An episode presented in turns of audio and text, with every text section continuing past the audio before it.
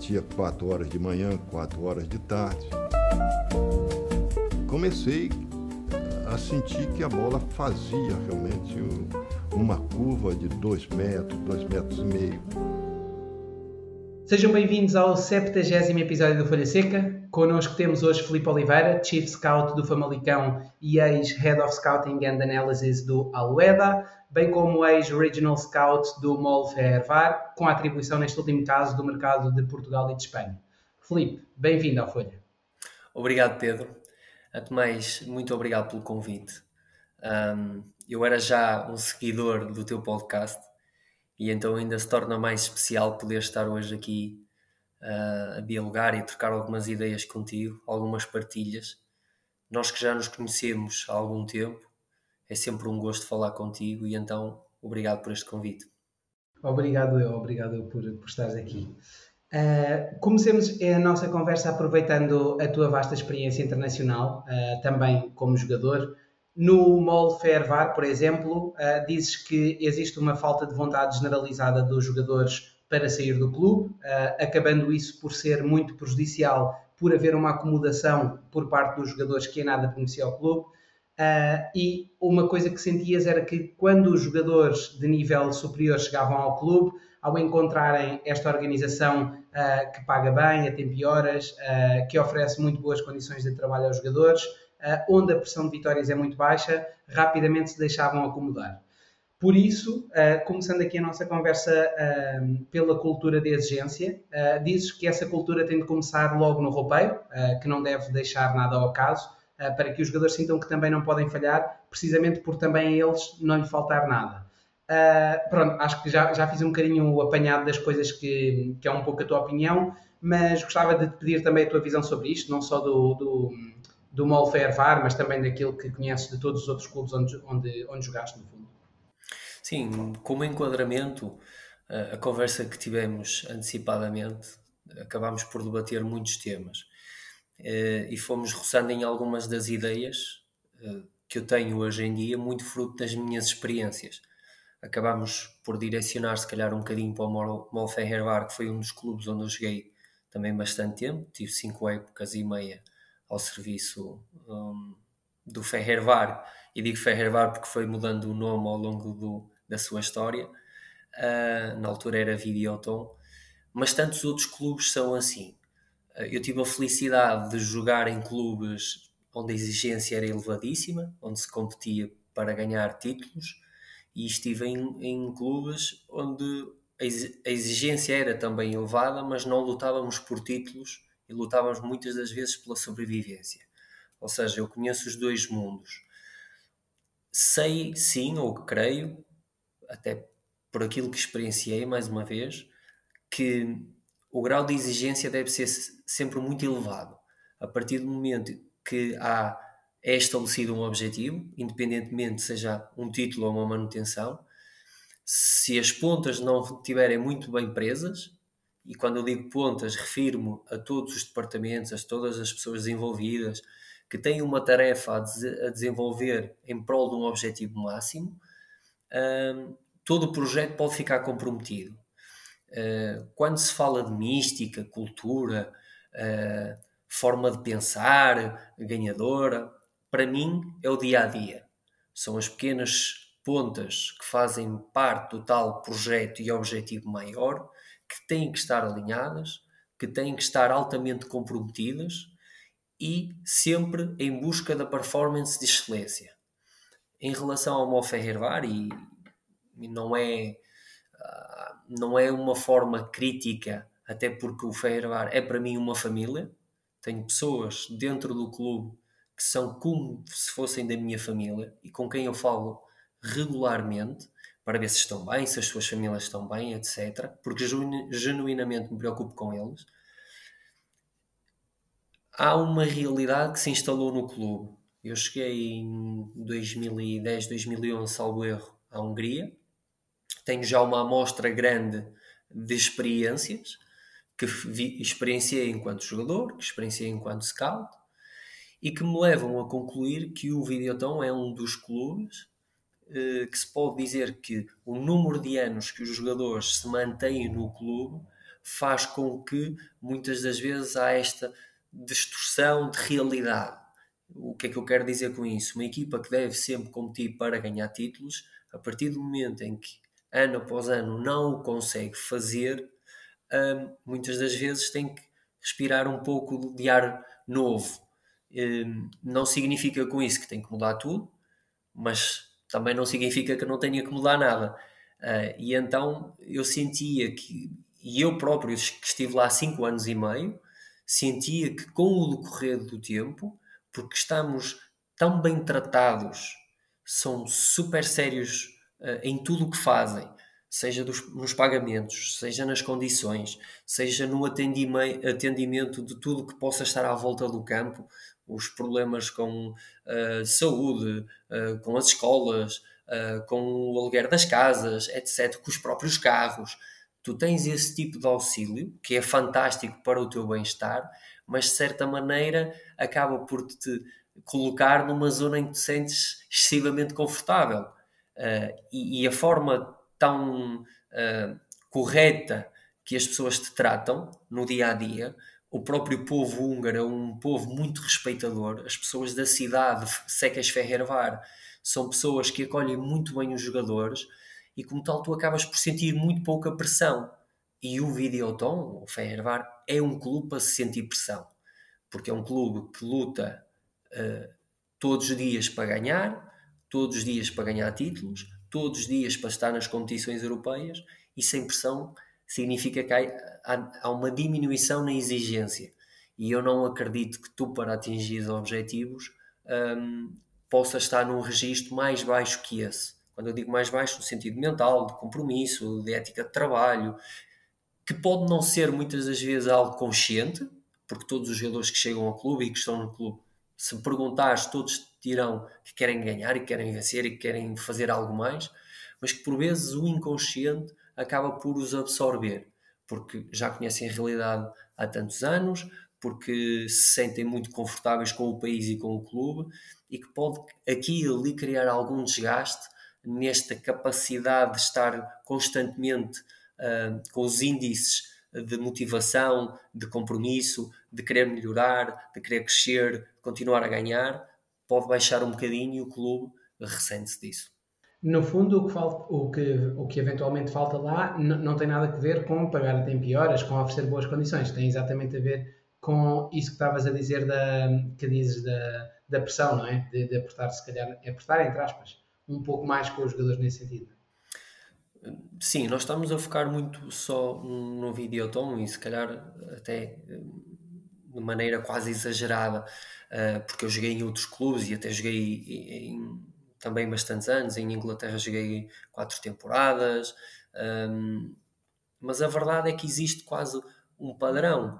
Uh, quando tu queres lutar por objetivos elevados, a exigência tem que ser bastante elevada e tem que estar presente o próprio, a própria exigência e, e o stress. Não sei se me faço entender, o stress saudável, tu estás sempre em estado de, em estado de alerta, uh, sempre em estado de uh, desconfiar quase de tudo. É? Quando estás em dinâmica de vitória, tens que desconfiar que pode haver ali um momento em que isto vai deixar de, de existir e então não podes permitir que isso aconteça. Quando tu tens um resultado menos positivo, tens de estar desconfiado porque aquilo não é realidade e, e, e que o grupo tem capacidade para dar a volta àquela situação. Ou seja, isso é muito importante quando tu entras num registro mais de achares que isto é normal, uh, nós somos melhor que os outros, uh, nós até vamos conseguir porque só a nossa qualidade basta, eu acho que é quando se entra num registro uh, competitivo que não é saudável e que, regra geral, a nível de resultados, acaba por ter alguma influência. Sim, sim, sem dúvida. E ainda sobre a cultura de, de clubes, uh, e, e, se calhar agora uh, deixando-nos focar apenas no, no, no Molfair VAR, uh, comentas que uma análise muito interessante, também já falámos sobre isso, é, tem que ver com um, ehm, quando vencer é o registro natural dos clubes, uh, o clube acaba por encontrar um equilíbrio emocional que lhe é vantajoso, que lhe é benéfico. Quando isso não acontece, quando há mais oscilações, conforme experienciaste por exemplo, em experiências, uh, passa a redundância, se calhar mais recentes na tua carreira, mais uh, ligadas à parte final, como o Sepsi na Roménia, também o próprio Torino em Itália, mais, uhum. bastante mais nesse sentido do que o Parma, uh, e tu identificas que, ou sendo clubes que não estão propriamente habituados a ganhar de forma consistente e, e, e grandes títulos, etc., têm mais a tendência para oscilar, não é? Quando ganham a ficar eufóricos, quando perdem a ficar deprimidos. E por isso, toda esta cultura que estamos a falar uh, também está muito relacionada com, por exemplo, uh, puxar as pessoas à terra uh, quando ganham, não é? Não permitir que as pessoas andem a oscilar entre esses estados extremos. Isso também acaba por ser muito importante nessa própria cultura de exigência e de pressão saudável para manter esse equilíbrio, não é? Dentro do. Sim, eu, é como te digo, eu tive a felicidade de ter uma boa formação um, enquanto jovem jogador. Um, acabei por ter a felicidade de representar clubes muito bem estruturados, um, não só a nível de estrutura administrativa, mas quando eu digo a nível de estrutura, de ideia de clube, um, e acabo por concluir isso exatamente que, que disseste. Eu tive experiências uh, alternadas ao longo da minha carreira. Em alguns clubes, quando se ganhava, uh, e mesmo jogando mal, era como se tivesse ganho já um título.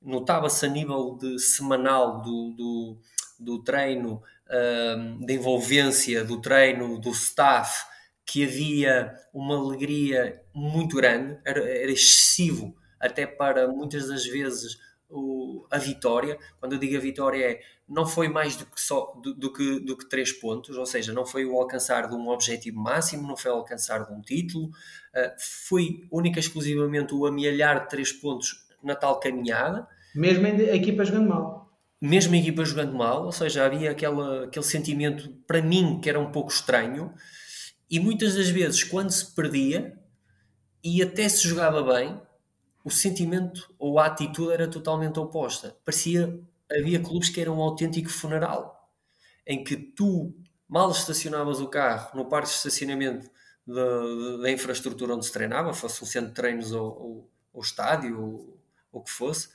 em que tu sentias que o porteiro já, já não sorria, em que a senhora do café lá ao lado do estádio também já não estava muito contente.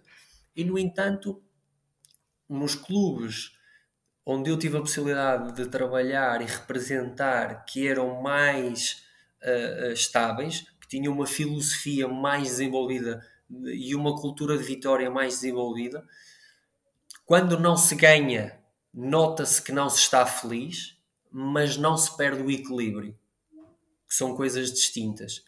E mesmo a ganhar, quando não se ganha bem, a exigência que existe é tão grande que muitas das vezes há vitórias que são vitórias e são três pontos, mas não são festejadas. Porque o patamar de exigência é sempre alto, a dinâmica de vitória deve existir, deve ser uma realidade e não uma exceção, e como tal tens de te adaptar a esse estado emocional que tem que ser natural. Lógico, quem me ouviu falar diz, então diz-me lá onde é que jogaste e que carreira é que tiveste. Tive altos e baixos, mas felizmente tive a possibilidade nos momentos altos de experienciar e ter este sabor na boca, de com naturalidade se vencer e com naturalidade quando se perde, não se ficar feliz, mas também não perder o equilíbrio saber que temos que reagir e dar a volta. Em outros clubes fica mais difícil perceber esta oscilação.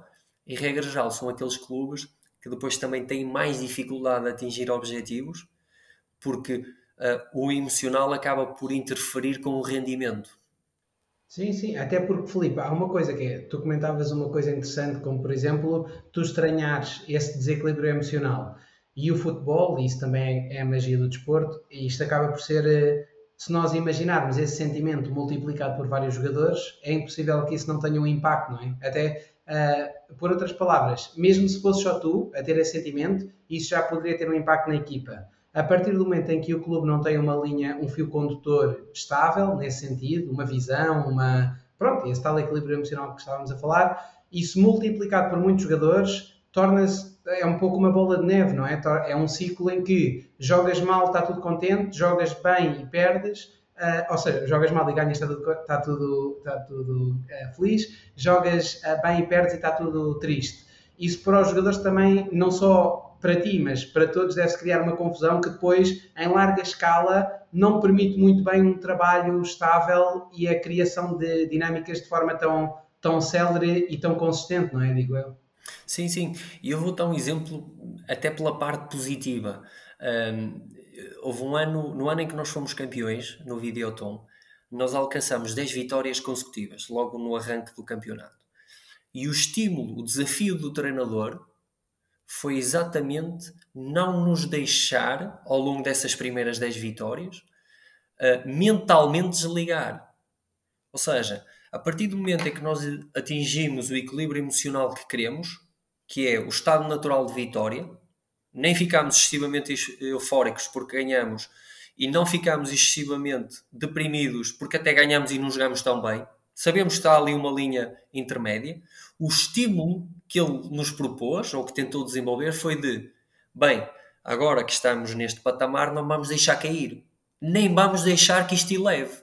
Nem vamos pensar que com as 10 vitórias nós já somos campeões, porque ainda faltam muitos jogos. Mas também não vamos cair no erro de dizer, bem, porque temos 10 vitórias, isto agora vai ser sempre assim e com alguma naturalidade isto vai acontecer. Ou seja, claro. é uma linha, uma linha muito ténua entre a euforia e quase o, o sentimento de depressão, que é importante porque uh, é daqui para cima que, que, que, há a maior diferença entre os jogadores, não tem qualquer tipo de dúvida.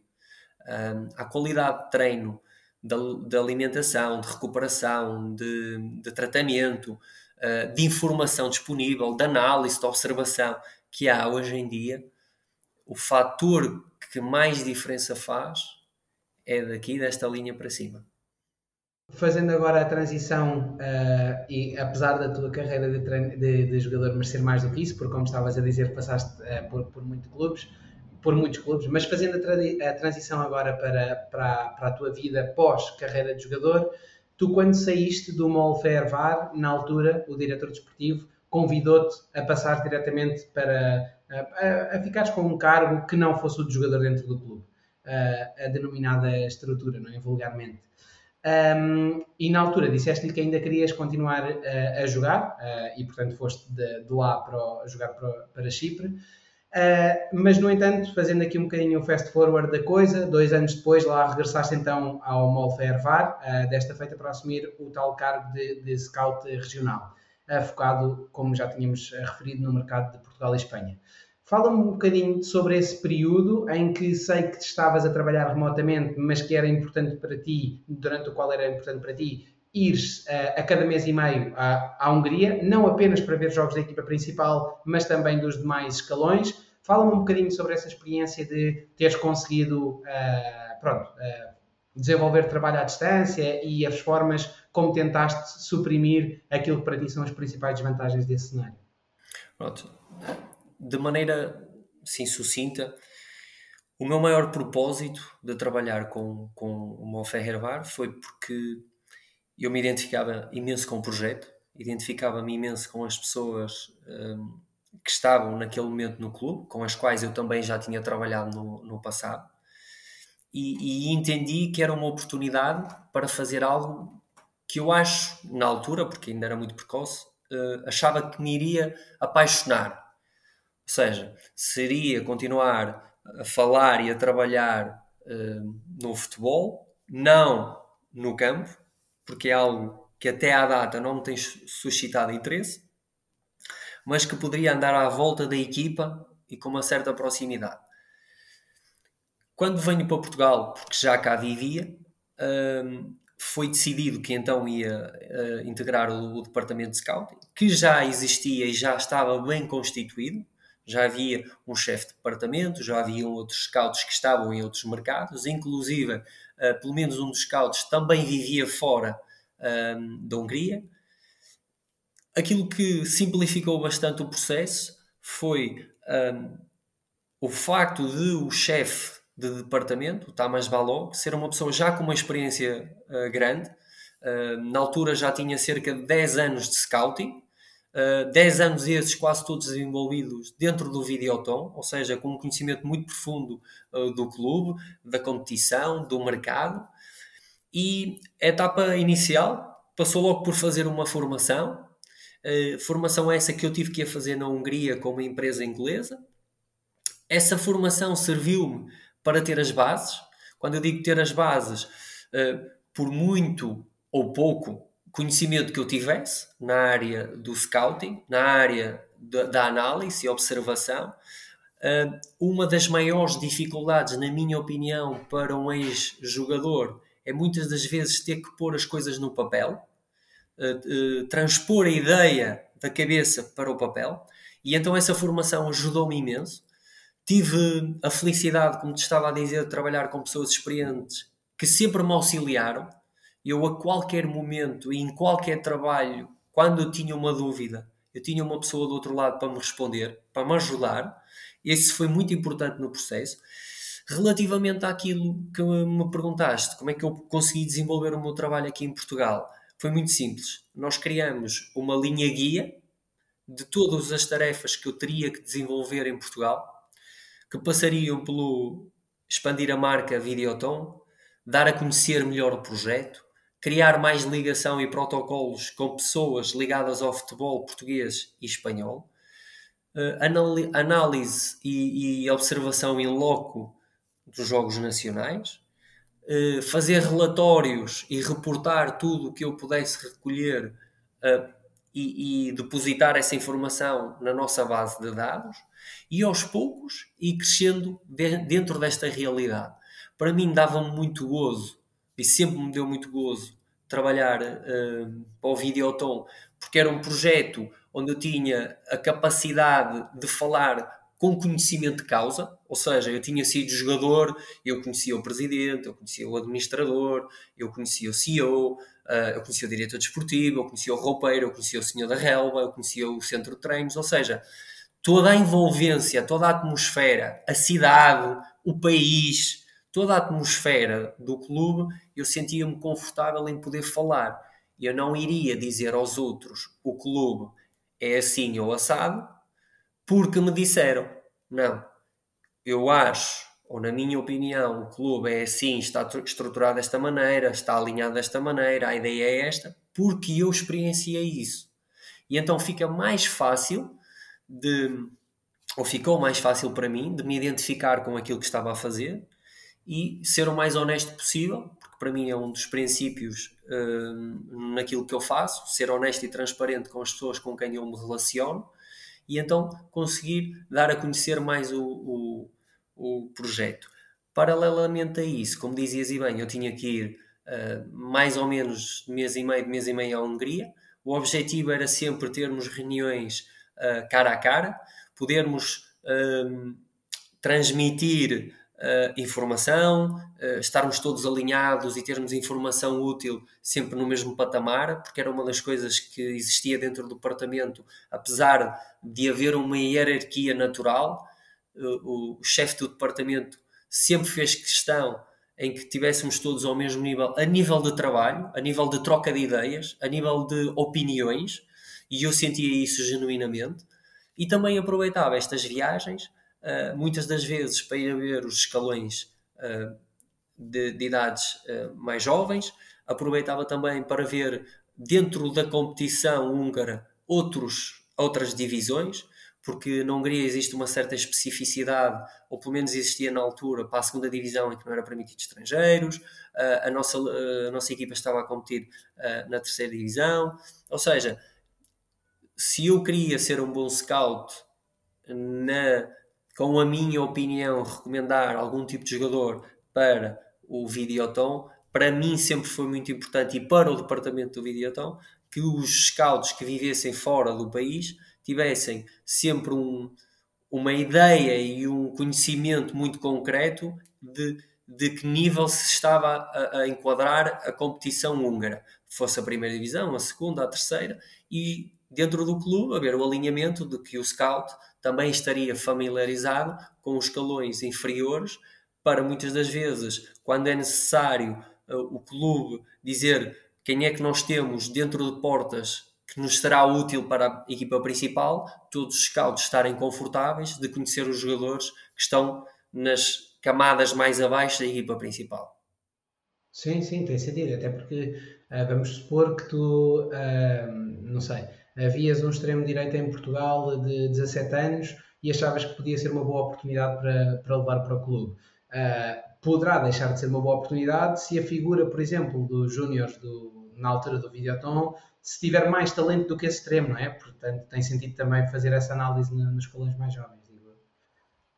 Sim, o enquadramento é fundamental, seja no escalão ou no patamar em, em que estás a trabalhar. Estaremos sempre mais preparados para poder dar a nossa opinião de acordo com as observações que fazemos, se nós, acima de tudo, soubermos qual é a nossa realidade, olharmos para dentro de portas. E como tal, isso na Hungria era feito.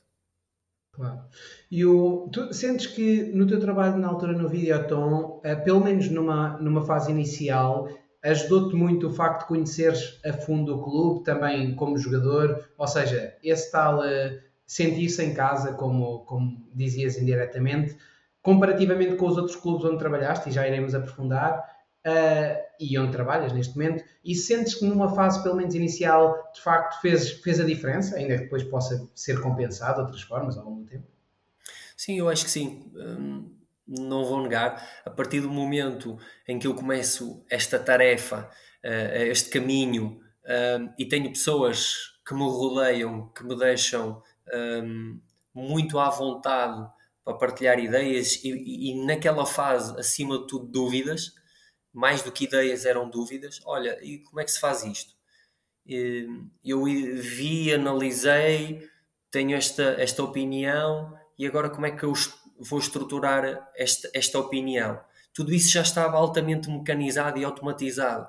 E, e como deves calcular, se eu começasse este, esta etapa em outro clube onde não tivesse esta abertura, provavelmente eh, teria tido mais dificuldade em me adaptar, mais dificuldade, se calhar até na minha própria opinião, observação, porque poderia-me aqui e ali sentir um pouco mais reprimido e isso nunca foi o caso.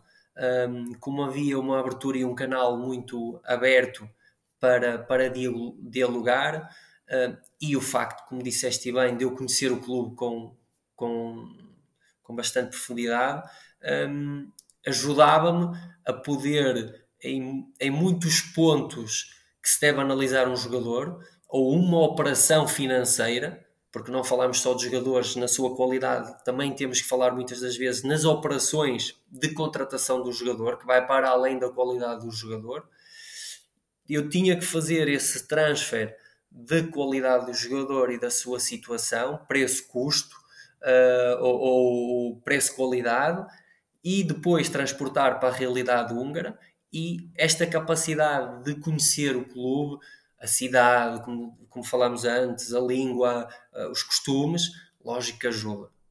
Não, claro. E do, uh, na tua experiência seguinte, uh, já no Alueda, experiência que durou um pouco menos de um ano, tendo em conta que esta do, do, do Videoton na altura tinha durado sensivelmente menos de, de dois. Uhum. Na, no Alueda não havia qualquer estrutura de scouting e de análise de jogo e, portanto, o teu trabalho foi um pouco diferente, não é? Tiveste de construir esse departamento de raiz. O que também me leva a perguntar-te aqui, uh, uma vez mais, em que processo é que te focaste? Uh, o quão desafiante foi convencer eventualmente pessoas no clube acerca da relevância do departamento? Como é que se desenrolou a formação desse departamento?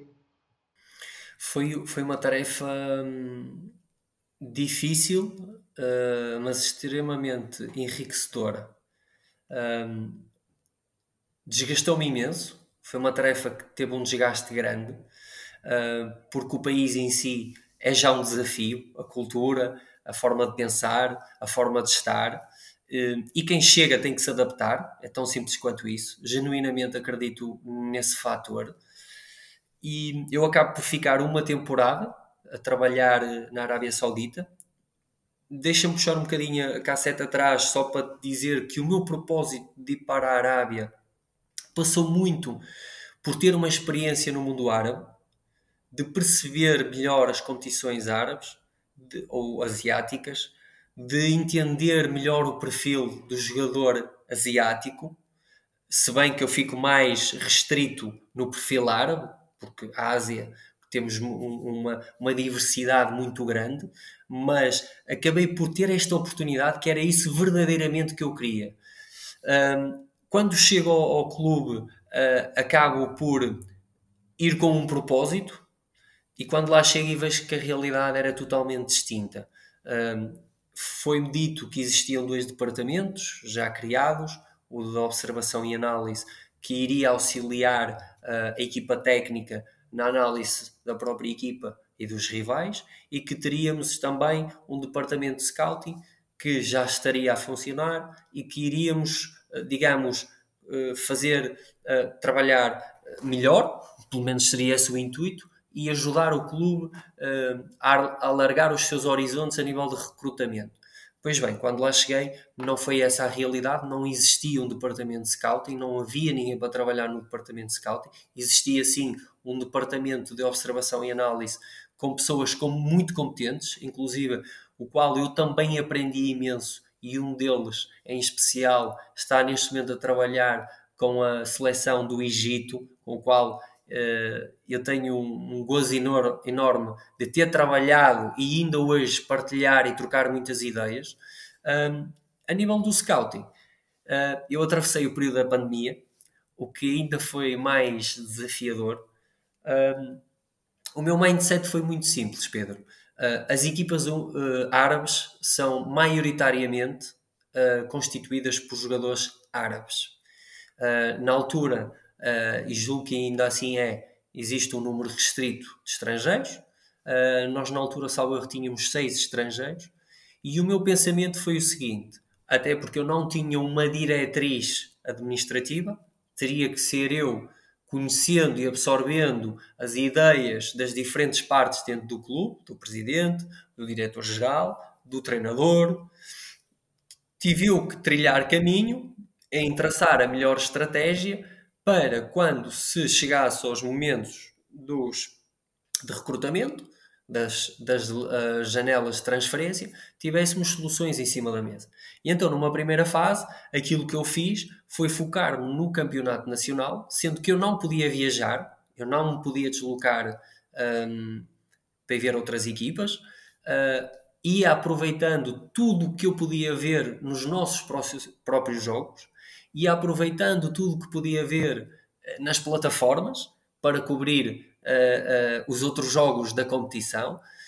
Como nós trabalhávamos num centro de treinos que também uma equipa da segunda liga uh, usufruía dessas instalações e inclusive jogava, ajudou-me a ter ali uma amostra, mesmo que fosse quinzenalmente, da segunda liga da qualidade dos jogadores e da própria competição da segunda liga. E paralelamente a isso como o centro de treinos era um centro de treinos de excelência também os sub-23 e sub-19 da Arábia Saudita treinavam e tinham jogos amigáveis. Pois bem, essa era a minha amostra. Um, sempre que eu tinha a possibilidade de ver jogos ao vivo não perdia, como é lógico, aproveito até para te contar uh, uma, uma história muito curiosa para entenderes o quanto distante ainda estamos a nível de realidade de scouting uh, comparativamente ao, ao, contexto nacional, que é aquele que eu conheço melhor. Um, eu tive um jogo dos sub-23 da Arábia Saudita que jogaram contra a África do Sul e eu estou um, no campo onde a minha equipa uh, iria treinar, já devidamente equipado, identificado, desloco-me para o mini estádio onde a equipa da Arábia Saudita C23 ia jogar e sou bloqueado pelos seguranças, porque havia seguranças em todo o centro de estágio, e sou bloqueado pelos seguranças que me perguntaram onde é que eu ia. E como estávamos em período de Covid, era normal os seguranças perguntarem onde é que você vai e tal. E eu disse: Vou assistir a este jogo um, porque vou trabalhar. Foi exatamente essa a expressão. I'm going to watch this game because I'm going to do my job. E, e, o senhor ficou a olhar para mim e disse: Mas vais trabalhar como? Tu trabalhas ali no outro clube que está a treinar naquele campo. E eu disse: Pois, tem razão, mas o que eu vou fazer é observação. Eu trabalho no departamento de scouting e vou fazer uma observação. Ele disse scouting, mas o que é isso, scouting? É? Tu vens aqui ver jogadores desta equipa para a tua equipa. Não estou a perceber. E então, naquele bate-boca, entretanto, chega o, o chefe máximo da segurança do, da infraestrutura. E então também tive a conversar com ele. Opa, e foi muito giro porque dei por mim a ter que explicar um pouco o que é scouting, que plataformas é que inclusive utilizávamos, e cheguei ao ponto de lhe dizer assim: olha, se você não me quiser deixar passar para me sentar na bancada, que não estava absolutamente ninguém, eu daqui a um dia eu vou à plataforma com a qual trabalho e possivelmente eu tenho lá o jogo disponível, olha, vou vê-lo no computador, mas eu gostava muito de o poder ver agora. E o senhor ficou julgo eu convencido, que lá me deixou passar, uh, mas para eles sempre um bocadinho estranho, tipo, este fulano trabalha aqui num clube e de repente agora está a ver outro clube, neste caso não era um clube, era uma seleção, e vai ver a seleção para jogadores, mas quer dizer, o que é que ele vai ver? Fez-lhes uma confusão enorme. Esta ainda é um bocadinho a realidade que existe, um, ou pelo menos existia, o que eu constatei, e que depois influencia imenso no recrutamento, uh, tanto local, tanto nacional, como direcionado para os jogadores estrangeiros. Tu, para, eles, eras um alien, um alien que estava ali a parar. Sim, era. Não identificavam muito bem a tarefa. Acho que a dificuldade ali foi identificar a tarefa. Com que propósito esta pessoa quer fazer isso? Um, e como tal, tive que arranjar estratégias muitas das vezes o mais simples possível para explicar alguns conceitos. já estou a falar para dentro de portas, uh, com o próprio presidente e com, com o diretor-geral.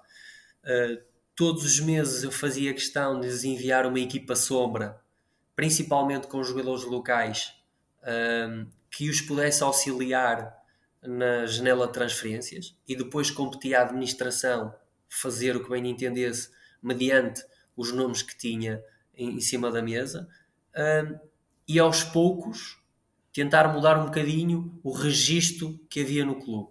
Pois bem, eu fiquei só um ano, uh, como é lógico, um ano é sempre muito curto a nível futebolístico, principalmente quando o maior desafio é mudança uh, cultural, mudança de ideias. Quando tu tens que mudar um sistema de jogo, quando tu tens que mudar uma estrutura tática, quando tu tens que renovar um plantel, requer tempo, mas o impacto é, é, é, é maior e é mais rápido.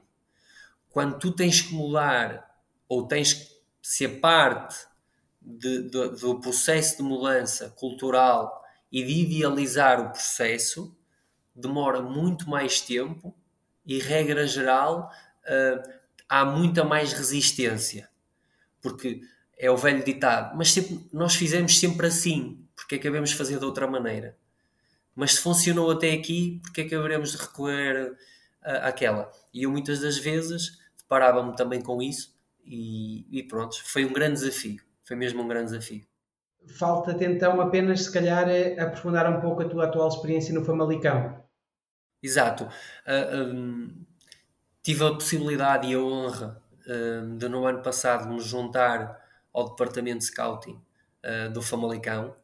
Um, acho que para todos os, as pessoas que nos estejam a ouvir, principalmente uh, pessoas que vivam em Portugal, uh, há um conhecimento profundo do que é o projeto Famalicão, do quão bem estruturado está o projeto. Um, e mais uma vez é, é aquilo que te digo, é com grande honra que atualmente sou coordenador do departamento de scouting.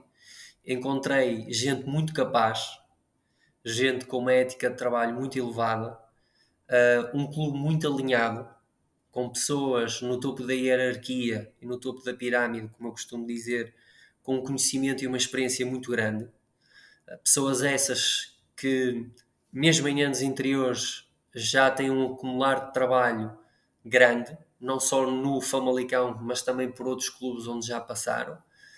E para mim é uma experiência fantástica, porque para além do desafio que é uh, ajudar e participar no crescimento do Famalicão, é também a, a oportunidade de aprender com pessoas que têm um conhecimento vasto e que sei que me vão ajudar a crescer.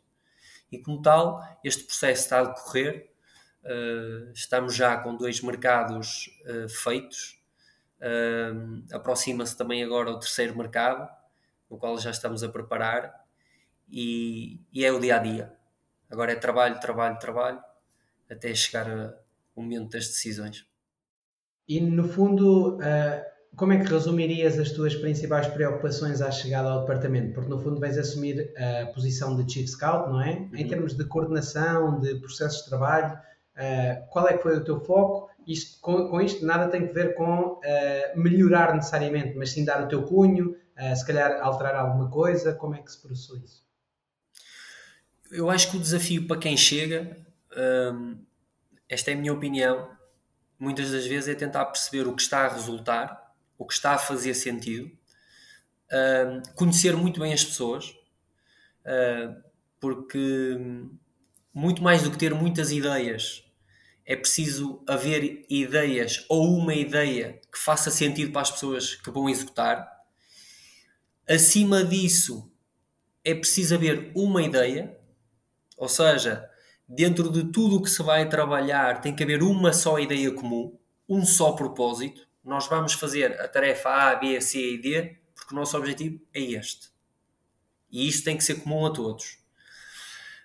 Tive também o desafio uh, de conhecer melhor o clube. Eu sou de Braga, não é assim tão difícil saber o que é Famalicão, até porque eu já tinha jogado muitas vezes contra o Famalicão, principalmente na formação. Não tive a possibilidade, enquanto sénior, de jogar contra o Famalicão, mas na formação a ideia que, me, que eu tinha e tenho, porque acaba por ser um confirmar daquilo que eu achava. O Famalicão é um clube muito aguerrido, com gente muito apaixonada pela cidade e pelo clube. É gente que não vira a cara à luta. E eu tive também um certo período para confirmar todas essas ideias que eu tinha. Acho que isto é, um, é também um dos fatores importantes para alguém que chega, conhecer mais e melhor o clube, o tal enquadramento para depois melhor se decidir. Tudo que nós andamos a analisar e quando tocamos na parte pessoal dos jogadores, na parte mental, será que este jogador, deslocado da realidade em que está agora e transportado para a nossa, faz sentido? Se ele sabe e que estará preparado para as nossas infraestruturas, sabe e estará preparado para viver numa cidade como Famalicão, sabe e está preparado para jogar num clube com a exigência do Famalicão, sabe está preparado para ter jogadores da qualidade que o Famalicão tem à sua volta, é em demasia, não é, uh, sabe lidar com a pressão, não sabe lidar, todos esses fatores, e nós só conseguimos ter um conhecimento maior se soubermos realmente o que é o nosso clube, e então eu tive esse, também esse período de poder absorver junto das pessoas com quem eu trabalhava e eu faço muitas perguntas, muitas das vezes, uh, às pessoas que me rodeiam. O que é que tu achas disto? Qual é a tua opinião? E como é que era nos anos anteriores? E como é que as pessoas reagem? E o que é que elas dizem? E quando se ganha? Uma das coisas, que, um exemplo que eu te vou dar, eu perguntava muitas das vezes e estava muito atento nos jogos e continuo muito atento, nos períodos bons, nos períodos maus, de perceber o que é que as pessoas dizem não no sentido de uh, aquilo me condicionar, de quando não se ganha, é lógico que as pessoas dizem coisas menos boas. Não é esse o sentido, mas é o que é que elas dizem, que tipo de discurso é que existe. E quando ganham, o que é que elas dizem, qual é o discurso. E isto é importante, pelo menos dentro do departamento, eu considero importante, porque nós trabalhamos para atingir a excelência, pelo menos esse é o propósito do departamento do Famalicão, é maximizar aquilo que nós fazemos, ter a melhor performance possível e o melhor de cada um de nós, podermos dar o máximo de nós, e como tal, nós também temos esse, essa função e essa tarefa de acrescentar em tudo que fazemos grandeza ao clube. E esperemos nós que esse ato uh, diário possa se expandir uh, por todos os adeptos, por todas as pessoas que estão envolvidas no projeto, que já é de um nível elevado, como deves calcular, a quantidade de departamentos que existe no Famalicão e tu tens a possibilidade de conhecer algumas pessoas desse departamento, desses departamentos, sabes tão bem ou se calhar até melhor que eu da qualidade que elas têm. E como tal, estes foram os primeiros desafios. Consequentemente, tivemos também o desafio depois de eu apresentar a ideia, de me dar a conhecer, de dar a, a conhecer os pontos que eu acho mais uh, importantes e que, e que concebo que são scouting, em, em que contexto? Seja a estrutura do relatório, seja alinhar o perfil, seja termos linguagem mais específica para que toda a gente entenda do que estamos a falar, quando digo linguagem é terminologia, seja de rankings, seja de, de terminologia em relação a, a, jogadores, em que nível é que os colocamos. Todo este processo foi feito nos primeiros meses e julgo que hoje estamos melhor preparados. Quando eu digo melhor preparados, no sentido daquilo que eu apresentei ao grupo de trabalho, porque com todos estes meses já nos conhecemos melhor, já há coisas que não são preciso ser ditas com tanta frequência porque já estão assimiladas, muitas das vezes é só um relembrar, porque já temos todo um protocolo estabelecido e dessa maneira as coisas também correm mais fluídas e julgo que o processo está a andar num sentido positivo. Essa term terminologia específica, tens algum exemplo? Por exemplo, um, isto varia muito de departamento, ou pode variar de, de departamento para departamento. Quando nós fazemos uma análise a um jogador, nós internamente dizemos é um perfil sim ou um perfil não. Uh, quando nós estamos a avaliar de acordo com o ranking, temos diferentes terminologias dentro do próprio ranking. É mais nesse sentido. Há, há, clubes que, por exemplo, utilizam o abcedário para, para determinar o ranking dos jogadores há outros que utilizam terminologia específica, palavra específica. Nós temos o nosso método, esse método foi apresentado, devidamente documentado para que não seja vago, não esteja no ar, que até pode ser eh, eh, esquecido. Existe sempre um documento que pode auxiliar e que auxiliou numa primeira fase eh, todo, todo o processo dos relatórios, das estruturas, da forma de registar, tudo isso é importante, na minha opinião, estar documentado para que as pessoas que estão a começar a, a, a, se envolver com essa nova ideia, porque no fundo fui eu que cheguei, eles já lá estavam, eu é que também tive que me adaptar, mas o adaptar significa que eu também tenho que dar a conhecer de maneira muito clara e aqui e ali ajustar. Muitas das vezes uh, eu perguntava se fazia sentido aquilo que eu estava a dizer, e quando não fez sentido, ajustou-se. Eu acho que não faz sentido isto. Eu acho que, de acordo com os nossos recursos, com a nossa capacidade, com a forma do, do, do projeto Famalicão ser, se calhar este, isto que tu estás a propor, se calhar vamos ter mais dificuldade. Ótimo. É esse feedback que eu preciso ter. Porque vocês, há, há funcionários uh, dentro do departamento que têm muitos mais anos de casa Famalicão do que eu. E como tal, são pessoas que me aportam esse know-how e que eu tenho que estar sempre muito atento aos inputs deles. Como é que vocês catalogam no vosso caso, Felipe? A nível de abcedário? Quais é que são exatamente os, os o ranking? É, é, muito simples. Nós criamos um, uma terminologia de titular, de plantel e por aí abaixo. Ou seja, é mais pelo grau de importância, quando eu digo importância, de valor que aquele atleta pode acrescentar ao projeto, do que verdadeiramente uh, terminologias uh, complicadas.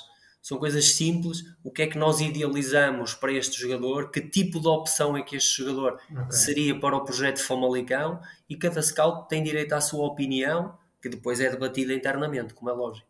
Mas imagina, imagina que catalogas um jogador como, por exemplo, rotação no plantel, como suplente. Hum. Uh, esse suplente uh, talvez poder-se-ia dividir em dois, não é? Ou seja, jogador a contratar, hum. ok, é suplente, mas merece a pena a contratação, ou por exemplo, é suplente uh, a acompanhar, se uhum. calhar não é para contratar agora. Vocês catalogam só do género suplente ou essa própria catalogação por vezes tem bifurcações, entre aspas?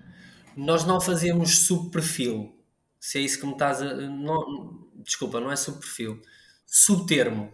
digamos, nós numa fase fazemos a nossa análise e damos uma opinião de sim ou não. Isto interessa-nos ou não nos interessa. Se não nos interessa, pode estar aqui dentro de um patamar que nos é favorável seguir, porque lhe reconhecemos qualidade, porque reconhecemos aspectos que estão ainda a roçar dentro do, do nosso perfil, porque, e se calhar até podemos explorar isto à frente se, se quiseres, nós não analisamos com os aspectos que nós consideramos válidos, não é o Filipe que gosta dos jogadores com estas características que vai validar o jogador, é muito para além disso. E dentro destas avaliações, nós identificamos sim ou não, dentro do sim, em que patamar do sim, dentro do não, em que patamar do não. Uh, ou seja, acabamos por tentar direcionar ao máximo para dar um destino que nunca é final. Outra das coisas que nós tentamos uh, fazer com que aconteça é que um jogador, nós temos a ideia de que a performance do jogador é uma performance dinâmica, o momento do jogador pode oscilar e, como tal, temos que ter o cuidado e temos o cuidado de muitas das vezes, passado algum período, mesmo os não, nós temos que ir lá tocar à porta. Porque em algum momento ficou alguma coisa que nos direciona para isso.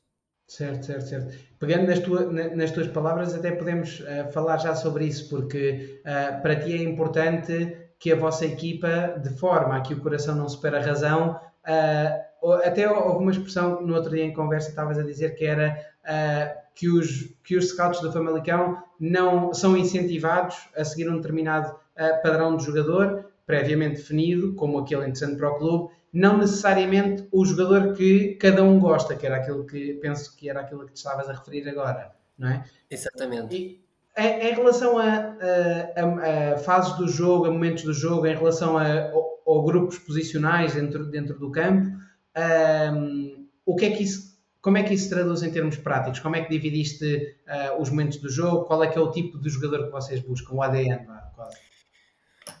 Basicamente, nós temos um documento. Eu acredito muito em documentos. Não, não fuja a isso, porque eu gosto que toda a gente tenha acesso ao mesmo tipo de informação e ao mesmo nível de informação para que a tal uma só ideia exista e não existam várias ideias num conceito. Se é um conceito, tem que estar muito bem delineado e toda a gente tem que perceber qual é a ideia. E então, a partir de um documento que já existia dentro do clube, limpou-se esse documento e tornou-se disponível a, a todos os, os, colaboradores. Esse é um guia para todos nós, um, porque é aquilo que dizias e, e, que já tínhamos inclusive falado noutro momento, uh, e que eu tento explorar ao máximo, que é o bias, cada vez mais idealizo eu, ou creio, ou tento perceber que um scout é melhor quando consegue verdadeiramente perceber aquilo que está a analisar e para quem está a analisar e desligar-se completamente ou uma grande percentagem, não completamente, se calhar completamente um exagero, mas uma grande percentagem do seu gosto pessoal porque eu gosto de jogadores criativos que saiam com facilidade em espaço curto ou espaço reduzido, tenham uma capacidade de remate meia distância. Estou a falar coisas aleatórias. Ou que tenha capacidade, porque eu fui extremo, eh, que tenha capacidade de cruzamento acima da média. Não é por eu gostar destas características de um jogador que signifique que este jogador ou este perfil de jogador seja aquilo que o Famalicão procura nem de perto nem de longe.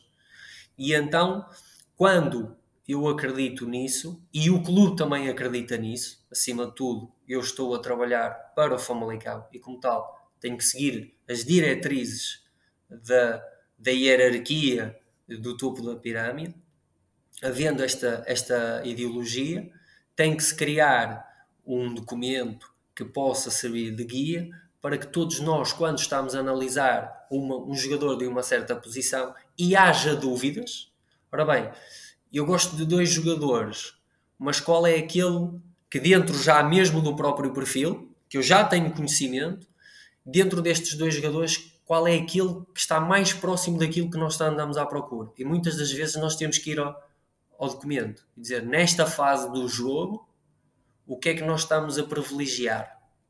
É isto. Pois bem, qual é aquele que tem mais deste ingrediente? E dessa maneira termos maior capacidade, ou pelo menos diminuir, tentar diminuir o risco de falharmos, porque falhar eu julgo que é algo que tem que ser assumido, em algum momento se vai falhar, mas diminuir ao máximo o risco de se falhar. Então, esse documento, por aquilo que eu percebi agora, é, que eu não tinha essa ideia é, bem fechada na minha cabeça, que é esse documento é, já estava feito. Vocês, no fundo, refinaram, vocês adaptaram quanto entrada. Era um documento que existia, em certo momento deixou de ser utilizado, digamos, um, e eu reaproveitei, se assim se posso dizer. Reaproveitei porque achei muito bem estruturado, achei bem idealizado. Uh, há outras formas de se fazer isso. Nós não Hungria, por exemplo, fazíamos de outra forma. Fazíamos linhas guia, não havia momentos do jogo. Tínhamos era terminologias muito próprias para perfil do jogador. Tínhamos uh, quase chama-lhe palavra-chave dentro desta posição. O que é que nós estamos à procura? Estamos à procura deste registro de idade, deste registro de altura, com esta característica defensiva, assim, assim, e esta característica ofensiva. Por exemplo, e nós no Famalicão acho que vamos de forma um pouco mais profunda. Ok, ok, ok. E sendo que esse documento foi alinhado, conforme também já me tinhas dito, dentro do próprio clube, falando com várias pessoas, etc, não é? Cada um deu um bocado o seu input. Mas tu agora estavas-me a falar sobre os colaboradores terem acesso ao documento, mas estamos a falar da parte do scouting, ou, ou falas genericamente no clube, toda a gente ter acesso ao. Não, dentro do, do departamento toda a gente tem acesso e, como deves calcular, o topo da hierarquia também tem acesso ao documento, na loja. Certo, certo, certo. certo. Uh, e, e, eu até, já agora também trazia aqui para esta conversa, porque nós no outro dia, quando estávamos a falar sobre este ponto, era aquilo que eu te dizia, acaba por ser, eu, eu acho que se fala muito na questão do uso dos dados, uh, pronto, foca-se muito a questão o que é que é bom, o que é que não é bom, mas a parte qualitativa, uh, a análise qualitativa é muito importante. Uh, não vou, uh, sem aprofundar muito essa, essa questão, porque uma coisa não tem, não tem nem deve invalidar a outra, mas era aquilo que falávamos no outro dia, que é os próprios dados acho que também têm muita força neste aspecto, exatamente naquilo que dizes, que é, ao ser então a frieza dos dados, entre aspas, o facto de ser então uh, cruz, vá, digamos assim, de ser uma coisa que despida de emoção, no fundo. Claro que a pessoa pode emocionar-se ao ver que os números são, são muito, muito acima, mas quer dizer, a pessoa não está a ver o jogador, não se está a identificar, entre aspas, humanamente com o jogador, a criar essa, essa preferência. E eu acho que também tem muito essa, essa fortaleza, que é, no fundo, uh, procurar encontrar aqui também uma mais-valia nos dados que permitam exatamente manter aqui uma coerência e, e desgarrar ainda mais dessa tal emoção.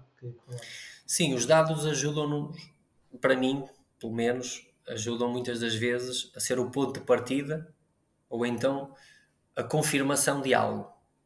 Isto é como eu vejo neste momento, com o conhecimento que tenho, os dados. O ponto de partida refiro-me a quando eu quero ter um input, eu quero, estou à procura de um jogador por uma certa posição e dentro de uma amostra maior do que aquela que me é possível num espaço curto tempo, eu recorro aos dados para, com mais rapidez, conseguir perceber o que é que me interessa ou não me interessa. E pode ser o ponto de confirmação quando eu já estou a fazer a análise do jogador, qualitativamente, eu tenho alguns inputs dessa observação e dessa análise e vou aos dados para confirmar ou não confirmar, porque muitas das vezes também acontece isso. Eu acho que na minha análise até este jogador tem esta capacidade e posso ir aos dados e dizer, espera lá, mas dentro da prova este jogador não é o mais forte de todos, ou nem sequer se posiciona no lote dos mais fortes. Então aí eu tenho que repensar e rever a minha análise, porque dentro do contexto onde ele está a jogar, ele até pode ser débil naquilo que está a fazer. Os dados servem e cada vez mais podem ajudar, na minha opinião, a diminuir a tua amostra.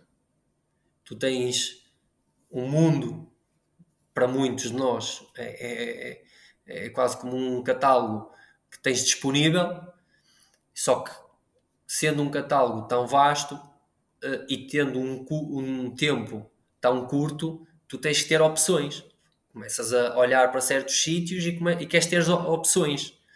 Se tu validares tudo que existe no mundo, dificilmente tu vais, se calhar, conseguir trabalhar com sucesso. Então tens que começar a segmentar. E os dados ajudam-te a isso mesmo. De maneira racional, nada emocional, tu dizeres às plataformas que existem no mercado eu quero um lateral que tenha esta capacidade defensiva e ofensiva. Pois bem, um input. Dá-me aqui uma lista. E depois começa, para mim, o verdadeiro trabalho de scouting, que é o da análise, é, do enquadramento da competição, do levantamento da operação financeira, do levantamento da análise das redes sociais, o levantamento da, da, daquilo que está disponível e que possa estar ao teu alcance, de fazer um retrato mental do próprio jogador. Esse sim é o verdadeiro trabalho de scouting. Digamos, no grosso. O outro não quer dizer que não seja trabalho de scouting. Lógico que é trabalho de scouting. Mas dá-te um input. O outro acaba por. Vais esmiuçar esse input que estás a ter. E quando tens dúvidas, deves, na minha opinião, lógico, recorrer mais uma vez à data, porque de maneira muito fria ela vai te dizer é para a esquerda ou é para a direita. Pois bem, e tu ali ficas com uma ideia clara. E há pouco, Felipe, falavas da questão de ser importante para ti perceber, por exemplo, dentro do clube, dentro do departamento, como é que as pessoas reagiam uh, e reagem a uma derrota, a uma vitória.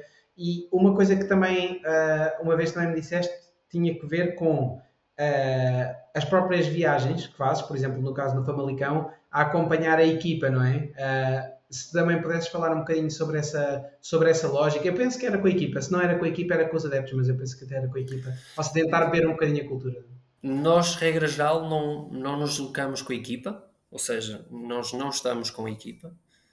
Uh, temos sim a oportunidade, porque também faz parte do protocolo do departamento, pelo menos um de nós estar sempre próximo, quando eu digo próximo, assistir aos jogos do Famalicão fora de casa nem sempre é-nos possível, porque nós, sendo uma equipa do norte do país, temos a felicidade de ter um bom volume de jogos a nível nacional para poder assistir e trabalhar. Mas quando o Famalicão joga na região norte e centro, centro nem tanto, mais norte, desculpem, nós, ou pelo menos um de nós vai assistir aos jogos. E serve-nos muito para fazermos sempre o acompanhamento da performance da nossa equipa, porque é importante. Se nós estamos na observação e análise de jogadores que possivelmente poderão ser um alvo para o Famalicão, eu volto a dizer aquilo que eu dizia da Hungria, é extremamente importante percebermos qual é o momento da minha equipa, como é que os jogadores estão a evoluir, em que sentido estão aí, para melhor podermos enquadrar o que, o que poderá estar fora e pode vir para nós ou até, se faz sentido, ir buscar fora, de acordo com aquilo que analisamos, porque internamente podemos ter uma solução mais válida, mais capaz e damos a nossa opinião sobre isso. O que é que isso também ajuda? É aquilo que eu te digo que eu acho que é importante, que é o absorver energia, informação, inputs, formas de ver as coisas, formas de reagir às coisas.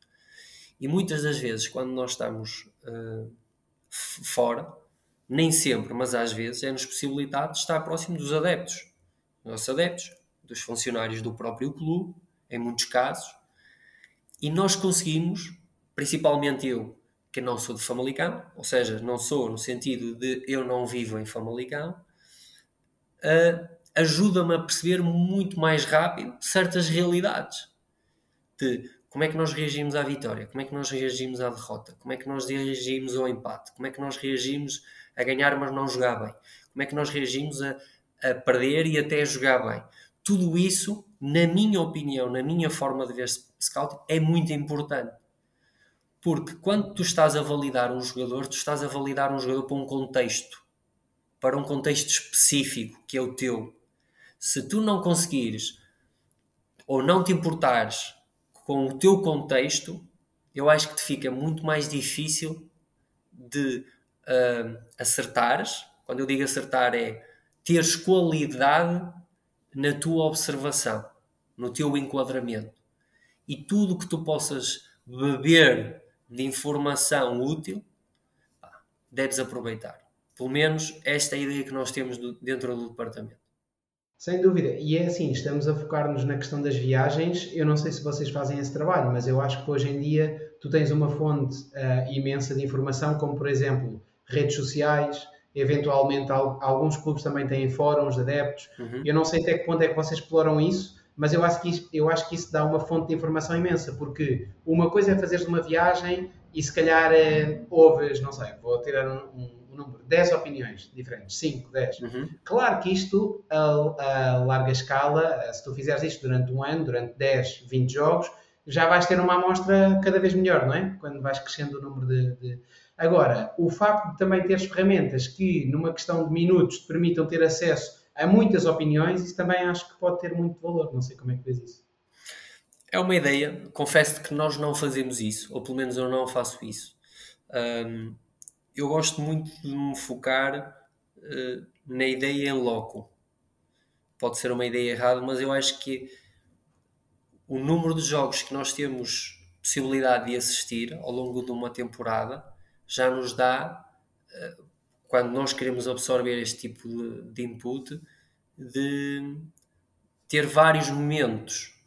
Temos, porque uma equipa, regra geral, nenhuma equipa consegue ter uma performance linear ao longo de um campeonato tão longo. Tu tens oscilações, tens momentos muito bons, tens momentos de excelência, tens momentos em que baixas e, e, se calhar possas a ser mais mediano, tens momentos em que podes até não começar tão bem e tens ali momentos em que uh, estás com uma performance abaixo daquilo expectável e são esses inputs que pelo menos para nós departamento são importantes porquê? porque no fundo todos nós almejamos e trabalhamos para estarmos sempre acima uh, da média, não é? De estar num patamar de excelência, mas o futebol muitas das vezes não é assim. É, é, mais de oscilações, ou pelo menos podes andar ali em alguns picos. E quando tu estás no recrutamento, tu tens que ter esse fator como sendo um fator que pode influenciar a performance de um jogador que tu possas sugerir contratar. E então é um dos fatores que nós temos que ter capacidade de analisar. Eu, quando, olho, quando nós olhamos para um jogador, este jogador tem capacidade à adversidade, é resiliente, eh, como é que ele reage à substituição, como é que ele reage a jogar titular, como é que ele reage a entrar no jogo, entra bem, entra mal, é um jogador uh, que tendo lesões, como é que ele consegue voltar, é um jogador que precisa de muito carinho, precisa de muita confiança, porque a nossa realidade específica, Famalicão, nós temos certas características como todos os outros têm as suas características. Porque os nossos adeptos são únicos, porque a nossa cidade é única, porque o nosso projeto é único e porque Famalicão é único. E então, quanto mais nós pudermos absorver disso, eu julgo que nos poderá ajudar na tomada de opinião. O que é que nós achamos para este jogador? Nós achamos isto. Pois bem, enquadra na nossa realidade.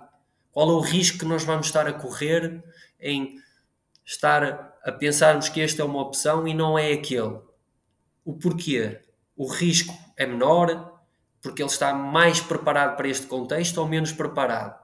E depois cada um, em legítima consciência e de acordo com a análise que faz, transmite, é debatido, mas lá está, é preciso estarmos todos no mesmo patamar de absorver, absorver informação para poder melhor dar a sua opinião. E a nível de perfil de jogador local, comparando os três países onde já trabalhaste no pós-carreira de jogador, ou seja, Portugal, Hungria e Arábia Saudita? É, é uma boa questão, Pedro, essa. São totalmente distintos. totalmente distintos. A competição é diferente. O patamar dos jogadores, quando eu digo patamar, não me levem a mal, e até porque eu fui jogador, há há jogadores para todos os patamares. Eu, eu não, não fui um jogador de patamar Champions League. Eu joguei ou disputei jogos na qualificação da Champions League, mas nunca fui um jogador de Champions League. E esse para mim é o patamar de excelência. Ou um jogador de um patamar de Mundial. Quer dizer, eu nunca joguei pela seleção A, Portugal. Joguei do sub-15 à seleção B, mas nunca joguei na seleção A. E isto faz com que tu te vás alinhando dentro de um certo escalão num patamar de jogador. Pelo menos essa é a minha ideologia de patamar.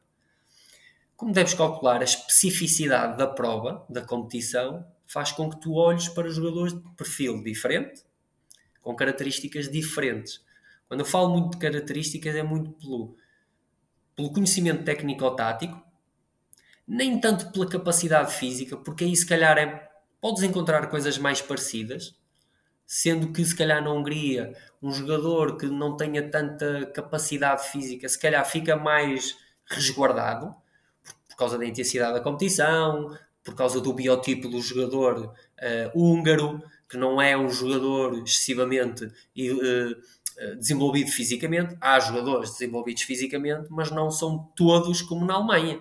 Por exemplo, uh, a Arábia Saudita, um dos fatores que eu tinha e, e, que comentei isto internamente, que achava que seria pertinente, por exemplo, era termos atenção do clima onde o jogador jogava, porque a Arábia Saudita é um país muito quente, eu cheguei a apanhar 46 graus, nós chegamos, nós maioritariamente, ou maioritariamente, treinávamos à noite, um, e em período de Ramadão, nós, por exemplo, treinávamos à meia-noite, e tudo isto tem que ser levado em conta se tu pegas num jogador, por exemplo, uh, britânico, que está altamente habituado a lidar com o frio, uh, que está altamente habituado, se calhar, a um rigor tático, um ritmo de jogo elevado, uh, a própria infraestrutura muito desenvolvida, ao número de staff enorme.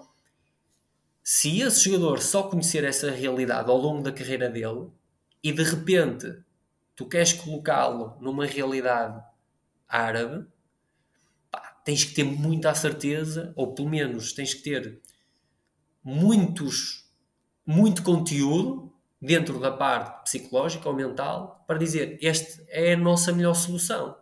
E então eu muitas das vezes comentava com eles: é importante nós segmentarmos os mercados por onde vamos olhar e na a minha opinião, temos que ter em conta o fator clima.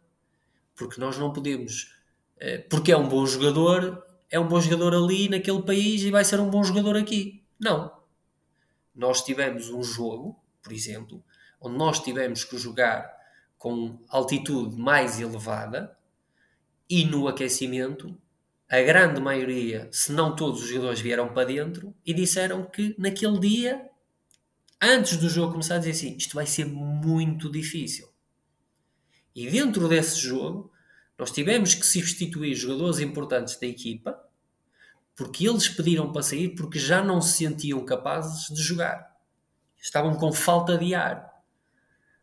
Então, quando nós estamos a direcionar recrutamento, mesmo que tenha sido só um jogo, é uma realidade dentro da competição. Nós temos que ter esse fator como um fator a ter em conta. Então, por isso é que também, se analisarmos mais friamente o recrutamento que existe na Arábia Saudita, há um número elevado de jogadores sul-americanos, há um número elevado de asiáticos, e na minha opinião, e também de africanos, não tanto de jogadores do norte da Europa, é menor, e na minha opinião tem um, uma justificação. É pelo rigor das competições onde eles estão enquadrados, é pode ser pelo próprio clima, porque a nível de adaptação pode custar mais. É a nível também da qualidade dos jogadores, como é lógico. Os árabes contratam muito pelo CV, é um dos fatores que tem sido, por exemplo, que eu sei que tinha que ter em conta. Não, eu não devia perder muito tempo em encontrar jogadores que estavam a ter destaque dentro de competições menores, que até poderiam ser um, um, um alvo muito interessante para o clube. eu não devia perder muito tempo com esses porque ia esbarrar sempre no CV. Uhum. Do género, o que é que iriam dizer? Pois, realmente ele até está a fazer mais golos ou assistências ou o que seja, mas joga neste campeonato e só jogou aqui. Não nos interessa. Ou seja, são estas especificidades muitas das vezes que tu tens que pôr em cima da mesa e que te vão ajudar a desenvolver o teu trabalho. Certo, certo, certo. E eu não sei, não, se calhar passou-me a mim, mas não sei se chegaste a comentar também o jogador local em Portugal. Uh, o jogador local em Portugal, de acordo com a competição, tem que ser um jogador muito, muito conhecedor uh, das componentes táticas. Não é à toa que, que acho que é claro que nós temos dos melhores treinadores do mundo. Os melhores treinadores do mundo requisitam e requerem jogadores inteligentes com conhecimento. É isso que vai ajudar, muitas das vezes, a potenciar, a desenvolver, a tornar a equipa mais forte. Nós, dentro do perfil que estamos à procura, tentamos ter em conta esse fator, a capacidade técnico-tática que ele tem. E é quase geral a quase todos os jogadores a nível nacional. Nós temos sim o subperfil de um jogador que pode ter mais tempo para render, mas aí a faixa etária tem que ser muito mais baixa. Porquê? Porque depois eles têm que levar com o cunho da componente técnico-tática. Porque se um jogador não for competente taticamente em Portugal, dificilmente um treinador português se vai sentir à vontade para o ter em conta. E depois também não é à toa que os nossos jogadores saem para as melhores ligas europeias, porque esse conhecimento já foi previamente adquirido. Ou seja, nós temos que ter mais rigor, na minha opinião, neste fator da capacidade não só da tomada de decisão, mas do conhecimento do jogo. Se não tiver ainda esse conhecimento do jogo, temos que ter consciência que é um perfil que vai precisar de mais tempo. E aí sim, estamos-lhe a reconhecer capacidades para desenvolver esse conhecimento, mas que terá que ter o seu tempo para desenvolver. Se não for um perfil para, para ter tempo, é de rendimento imediato, então é uma garantia. Ou pelo menos, se não tiver todos os ingredientes, a gente reconhecer-lhe uma grande fatia de ingredientes e dizer: olha, falta isto e aquilo desenvolver. Mas nós achamos que com um trabalho mais específico, e muitas das vezes isto é relatado, é posto em relatório, este jogador tem esta lacuna ou aquela, mas nós ou eu, neste caso, porque sou eu que estou a fazer o relatório, acho que com um trabalho específico e uma tomada de atenção extra, é uma capacidade que ele pode desenvolver em curto prazo. Percebes? Em relação à Hungria, se calhar já olhas mais para a criatividade e à capacidade individual do jogador. Porque o nível da competição é inferior a Portugal. Tu, se calhar, o que queres é jogadores que tenham uma qualidade no seu overall superior. Ele executa melhor, ele dribla melhor, ele tem mais capacidade de chegar ao último terço, ele defende melhor, ele é melhor de cabeça. Estás a entender? Ele tem que ter a componente tática, lógico, tem que ter o conhecimento. Mas se ele já for muito forte a fazer certos processos, se calhar no campeonato húngaro, mesmo assim, não tendo todo o conhecimento tático, é um jogador que pode ter sucesso. Porque ele com as aptidões individuais dele pode fazer a diferença. Estás a entender?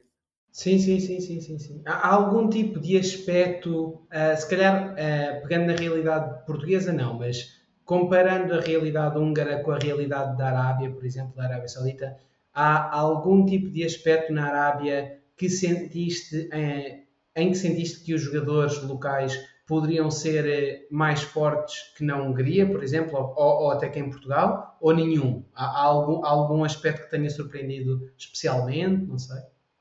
Eu genuinamente acho que o campeonato saudita é o campeonato mais forte na Ásia. Pode andar ali a roçar, se calhar com o japonês, mas poucos mais. Pois, eu ia te perguntar, o japonês e o coreano, se achavas que. São, mas porque depois nós temos que nivelar isto um, com as competições asiáticas. Por exemplo, o Irão é um campeonato muito forte. Regra geral, as equipas do Irão são equipas muito competitivas. Mas a competição interna na Arábia Saudita é grande. é muito grande. Qualquer clube pode perder para qualquer clube. E isso para mim é que é competitividade. É tu teres um primeiro que vai jogar contra uma equipa de meio da tabela e sabe que vai passar mal. Se não tiver no seu melhor dia com rendimento, vai passar mal. E não me refiro aos erros que se cometem, à, à falta muitas das vezes de conhecimento tático que existe lá. Não. Competitividade engloba isto tudo. Tal como uns falham, outra equipa também pode falhar. Sim, sim. Porque começam a estar mais nivelados. Depois tens ali um lote mais restrito, até pelos orçamentos que têm, a capacidade que eles têm de, número um, recrutar os melhores locais e número dois, contratarem estrangeiros de excelência. É lógico que isso vai fazer mais diferença a longo prazo. Mas olha que não é uma distância assim tão grande em muitos jogos que, que seja que torne a competição interna débil. Muito pelo contrário. O jogador árabe, na minha opinião, em relação ao, ao jogador húngaro, é muito mais evoluído tecnicamente. É um jogador que tem muitos argumentos a nível de capacidade de execução. O jogador húngaro é um jogador que tem menos argumentos, na minha opinião, é menos criativo, mas que depois, com todo o cunho estrangeiro que existe, vai estar a evoluir no seu processo. E como podes ver, por exemplo, a seleção húngara, neste passado mais recente, já começa a, a criar muita moça e muita dificuldade a muitas equipas. Porquê? Porque os próprios jogadores começam a jogar fora da Hungria, começam a estar mais uh, enriquecidos técnico-taticamente, uh, acabam por ter uma influência estrangeira maior e isso faz com que se desenvolvam. A Arábia Saudita também tem este processo já há muitos anos e se calhar até mais que, o, que a própria Hungria, porque desde sempre existiram tanto selecionadores sauditas estrangeiros como existiram treinadores estrangeiros localmente. E isso também acelera o processo. Por si só, a nível de fisionomia, uh, índice de trabalho, compromisso, pá, não te direi que é ela por ela, porque o árabe, a nível de ética de trabalho, tu tens que os saber conquistar. O húngaro não é assim, como é lógico. O húngaro é muito mais comprometido, é mais disciplinado, mas pela própria especificidade do país e da competição, eu acho que eles podem ser semelhantes é pelo estado de conforto. Tu não vês muitos húngaros a sair do país, vês um lote mais restrito a sair e quase todos estão na seleção. Não são muitos mais os, os que estão fora. Serão alguns, mas não serão assim tantos. E árabes idem aspas corrijo-me se eu estiver enganado, eu não me recordo de nenhum árabe fora da Arábia Saudita que tenha feito uma carreira brilhante. Árabe da Arábia Saudita. Pode haver asiáticos, uh, muçulmanos que possam ter tido. Agora, da Arábia Saudita, pá, peço desculpa, tenho 38 anos, posso-me estar aqui a esquecer de alguém. E para mim isso muitas das vezes é estar no tal, na tal zona de conforto. Eu aqui estou bem, eu aqui consigo competir. E eu aqui sei qual é o grau de exigência e que me deixa confortável, porque é que eu hei de ir para fora, onde se calhar vão exigir mais de mim, onde eu sendo estrangeiro tenho que forçosamente fazer a, a diferença, onde eu estarei sempre mais sujeito à pressão, porque se eu sou estrangeiro e tenho que render sempre, as pessoas vão estar sempre a olhar para mim, e eu acho que nesse aspecto os, os dois campeonatos, ou os, as duas nacionalidades têm uma certa proximidade. Ok. Não, não, não. É, é interessante isso que estavas a comentar e, e, e, o facto de teres tido essa experiência in loco. E uma vez comentavas comigo que um, ehm, és é muito apreciador do mercado do Uzbequistão, por ser um mercado de escola com escola russa, uhum. mas ao mesmo tempo ser um mercado bastante mais acessível. A minha pergunta é quando é que iremos ver um Uzbek no, no Famalicão? É aquilo que, que eu te dizia, e isso é uma boa pergunta. O, o Filipe nenhum colaborador do departamento de scouting do Famalicão, avalia jogadores pelo seu gosto. Percebes? Certo. Ou seja, quando eu partilhei contigo essa informação, ou essa ideia, foi muito pela experiência que eu tive uh, na Ásia uh, e por aquilo que eu pude observar uh, e também por aquilo que eu pude andar a investigar. Uh, passado alguns meses, já neste projeto Famalicão, tive também a possibilidade de ver os sub-20 do Uzbequistão a competir contra equipas muito fortes e toda a gente ficou muito surpreendida uh, porque era um torneio uh, pela qualidade que eles conseguiram apresentar. Eu não fiquei assim tão surpreendido pela tal experiência que tinha tido e disse: pá, isto faz algum sentido. Mas mais uma vez, nenhum colaborador do departamento de scouting do Famalicão vê jogadores com a sua preferência. Nós analisamos perfil do jogador e, quer queremos, quer não, o campeonato do Uzbequistão terá maior dificuldade, acredito eu, conhecendo minimamente o campeonato, de algum jogador vir com tanta frequência para cá. Porque há uma problemática com a língua, por exemplo, eles dificilmente falam inglês e eu tive essa experiência em loco. Uh, por isso é que o mercado russo e da Bielorrússia absorve muito destes jogadores, porque há ali uma, uma proximidade de língua. Uh, são jogadores que, pela sua própria personalidade, são muito introvertidos e nós somos um povo muito afável, até nisso somos muito distantes. Um, tem que ser casos muito específicos, de jogadores que possam encaixar no perfil, que possam encaixar no perfil de que tipo de rendimento é que se procura, porque à partida um jogador que venha daquele, daquela região do mundo uh, terá sempre algum período de adaptação, ou não, se poderá ser já um jogador daquela nacionalidade a jogar fora do país, e aí poderá não precisar de tanto, mas pessoalmente é, é um mercado que eu acho interessante e pelo número de jogadores que, que vai conseguindo produzir, pelo menos para, para uns certos mercados uh, que conseguem competir a um bom nível. Há algum outro mercado alternativo que fuja um pouco aos mercados, digamos, mais standard, uh, que, uh, que, de que gostes particularmente, independentemente de, lá está, de fazer jus a esse perfil de jogador de Famalicão? Falavas? Há alguns mercados que me têm surpreendido mais que outros, uh, mas se me disseres ou me perguntares se sentes-te confortável de acordo com o perfil que hoje trabalhas, tendo em conta o risco, a medição do risco que tens que ter, sentes-te altamente confortável a recorrer a eles? Se calhar digo-te que não, mas não deixaram de me surpreender num passado recente. Eu dou-te o exemplo do Irão.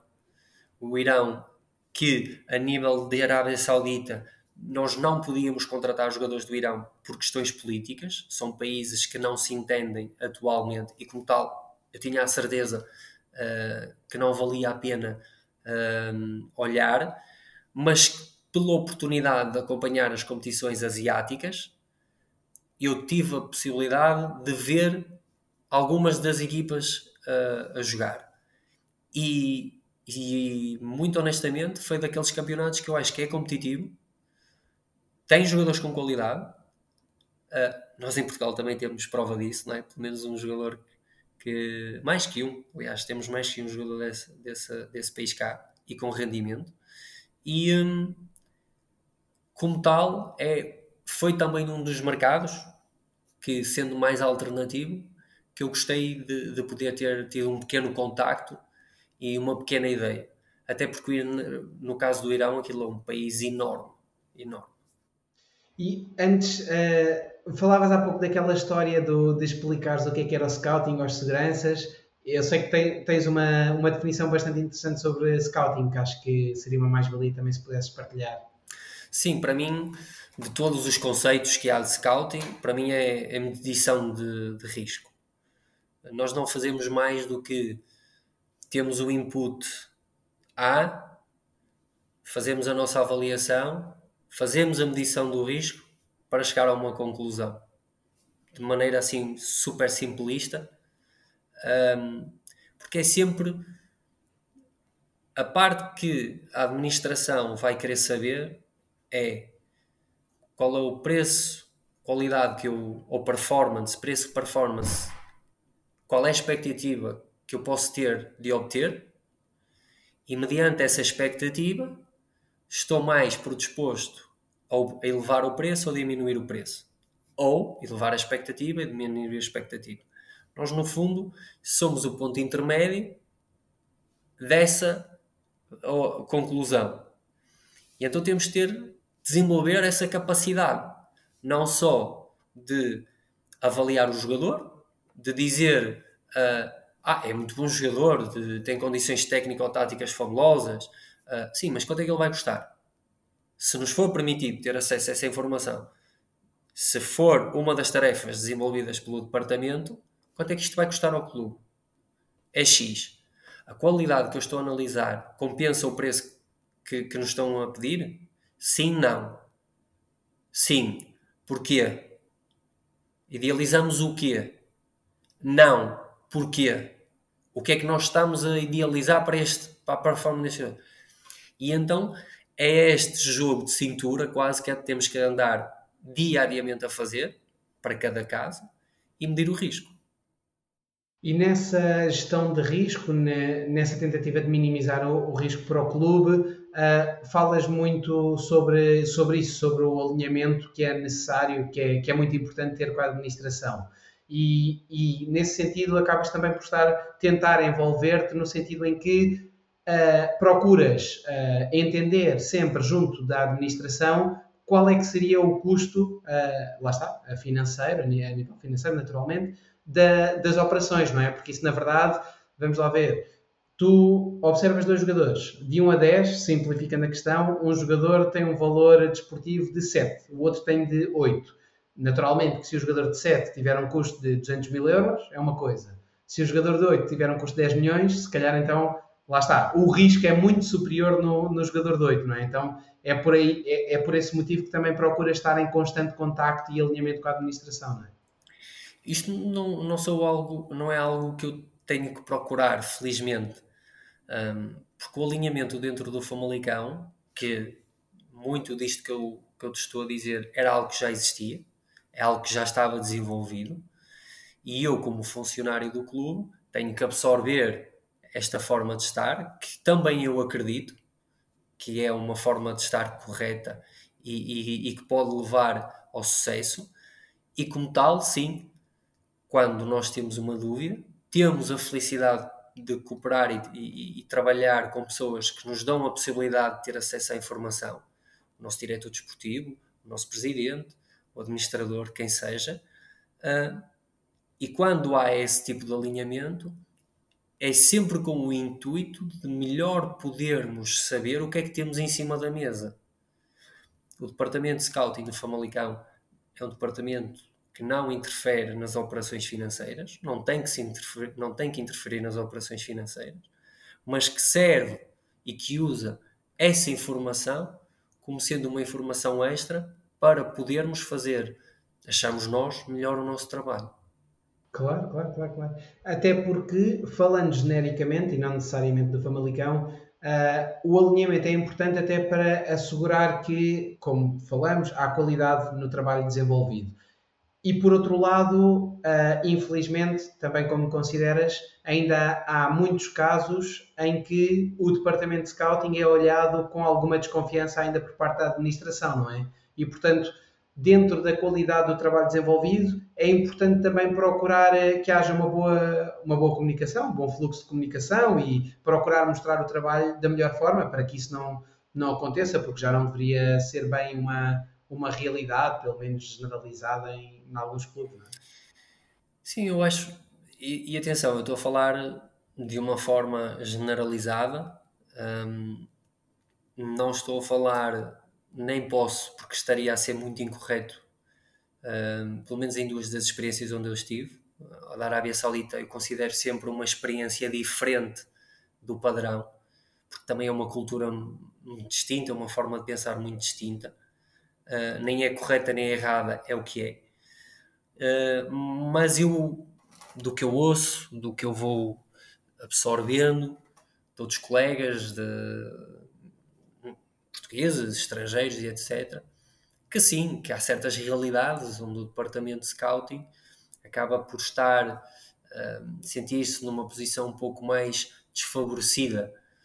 Mas cada realidade é uma realidade acho que também é importante uh, dizer que se calhar cada vez são menos esses os casos em que o futebol, felizmente, está a ir numa direção em que todos os departamentos têm cada vez mais importância.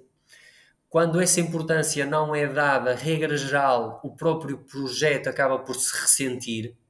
Quando não há esse tal alinhamento, e eu acho que quem anda no meio acaba com alguma facilidade por identificar uh, muitas das vezes, não quer dizer que seja sempre, mas na grande maioria das vezes, que falta ali alguma estrutura. Estrutura, quando eu digo estrutura, é o tal alinhamento dentro dos departamentos, a confiança, a interação, a comunicação, a possibilidade e a, e, e a capacidade de muitas das vezes expandir e podermos chegar a outros sítios de forma sólida. É isso que eu me refiro.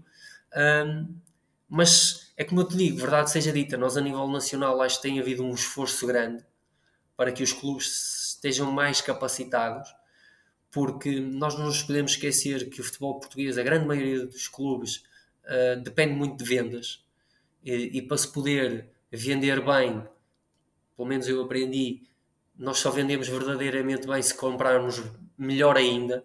É, é na compra que está o negócio e não na venda. Um, e eu julgo uh, que o departamento de scouting aí sim pode ter um papel fundamental uh, podendo auxiliar sempre, uh, porque não vejo os departamentos de scouting como sendo um, o departamento que tem a capacidade de decisão, acho que também isso é errado. Um, tudo dentro de uma estrutura de futebol tem o, o seu grau de responsabilidade e a tomada de decisão tem que estar sempre no seu devido lugar, que é junto das pessoas que devem um, liderar e direcionar o projeto. O departamento de scouting não é um departamento que lidera nem uh, direciona o projeto. O departamento de scouting, na minha ideologia, é um departamento que está englobado dentro de uma filosofia de clube que é tanto alinhada, desenvolvida pelo topo da pirâmide e que deve seguir essa mesma liderança. E como tal, quando há esse conceito, não há receio de delegar, não há receio de se fazer crescer, e em muitos casos, acredito eu, que pode-se tirar um bom proveito dessa, dessa confiança. Sendo que também para avaliar o risco de uma, de uma contratação, há depois outras questões que aqui é necessário fazer referência, não é? analisar, como por exemplo uh, os mercados, ou seja, os países que têm vindo contratar ao próprio mercado. Uh, queres também detalhar um bocadinho o que é que achas, uh, dois ou três aspectos que achas que são importantes na hora de fazer essa análise? Sim, isso é uma boa questão, Pedro, também. Até porque confesso que é algo que nós não debatemos todos os dias, mas que debatemos. Muitas das vezes, quando estamos a olhar para um certo jogador, olhamos nele, para ele, também na perspectiva de venda, que era aquilo que falávamos. Nós temos que ter em conta todos os, os fatores, medir o risco, sabendo nós que o Famalicão é também um, um clube que tem a necessidade de vender, é um clube que tem já uma marca importante um, de vendas, porque consecutivamente ao longo destes anos tem feito vendas importantes. Significa isso também que dentro do perfil de jogador que se tenta recrutar tem que haver ali o cunho de uma futura venda, de uma futura mais-valia. Não quer dizer que seja para todos os jogadores, como é lógico, mas tem que haver ali um lote em que se perspectiva isso. E quando tu perspectivas uma venda, tu também tens que fazer uma análise de regra geral para onde é que os podes vender. Tu tens que fazer quase um estudo, não quer dizer que essa parte faça que esse assunto faça só parte do departamento de scouting, lógico que não, porque existe um diretor desportivo, porque existe um presidente, porque existe um administrador, e eles sim têm, como eu te dizia, a função de direcionar o projeto, e todos os, os restantes departamentos têm que ir atrás, mas para nos servir como fator de tal medir o risco, temos que dizer, bem, o, se o clube tem a capacidade de potenciar o jogador e enviar para o mercado italiano, de enviar para o mercado nacional, de enviar para o mercado inglês, de enviar para o mercado belga, o que seja, sendo esse um, um ponto importante da estratégia do clube, é lógico que tu tens que o tentar potenciar. E aí sim ajuda-te a moldar o perfil do jogador. Muitas das vezes, eh, a título mesmo de curiosidade, alguns scouts estrangeiros que vêm cá a Portugal e que comentam: nós gostamos muito de vir aqui a Portugal porque muitas das vezes nós conseguimos ver um, jogos onde os jogadores têm a capacidade de mostrar a sua capacidade criativa. Há em outros mercados, em outros campeonatos, em que os jogos são tão bloqueados, em que as equipas têm pouca aptidão para atacar, ou terão menos aptidão para atacar, em que há quase ali um receio de se perder, em que fica mais difícil se ver o jogador num contexto de liberdade, num contexto de ok, encontra a tua solução. E nós temos, não te direi em todos os jogos de campeonato que seja assim, lógico que não, até porque nós somos um campeonato onde a estratégia e a componente tática tem, é um fator uh, importante, mas temos momentos de jogo dentro do jogo e temos também jogos onde o nível te permite, mesmo um scout estrangeiro, ficar deliciado com muitos jogadores. Percebes? Porque consegues ver verdadeiramente as aptidões e as qualidades técnicas, principalmente técnicas, de execução, a tomada, decisão, que se calhar em outros campeonatos tu ficas mais na dúvida. E quando tu estás a recrutar, tu também tens que pensar nisso. Este jogador, dentro da ideia de jogo que existe, dentro da filosofia que existe de estrutura tática, da organização ofensiva, organização defensiva, dos momentos de jogo que nós queremos ter, uh, o tipo de jogo que queremos ter, tem ele condições para se potenciar, porque se ele tiver condições para potenciar, nós sabemos que este tipo de jogador podemos direcioná-lo para aqui. Percebes? Sim, sim. E isso é importante. E porquê é que consideras que é mais fácil analisar um jogador avaliado em 5 milhões do que um jogador em 200 mil euros? Avaliado em 200 mil Eu não acho que seja mais fácil. O, o, o, eu acho é que tu compras um jogador de 200 mil euros não significa que estejas a correr menor risco do que aquele que estejas a comprar 5 milhões. De acordo com o patamar do clube com a disponibilidade financeira, o jogador de 5 milhões pode ser um jogador altamente seguro de se contratar. Porque a partir de um jogador se vale um transfer de 5 milhões, é um jogador que reúne já uma série de condições que, sendo válidas e conseguindo transportar para o teu contexto, aportarão-te menos risco há um célebre presidente que eu não vou mencionar a nível nacional, que diz que ao longo da sua carreira os jogadores mais caros que ele teve foram aqueles que não renderam e não aqueles que renderam. E eu acho que isso é muito também, podes transportar isso para o recrutamento. Os jogadores caros são aqueles que não rendem e tanto podem não render de 5 milhões como de 200.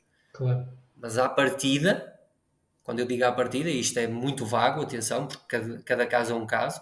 Se me dizes assim, um jogador estava avaliado em 50 milhões de euros e neste momento ele vale 5 milhões de euros, alto.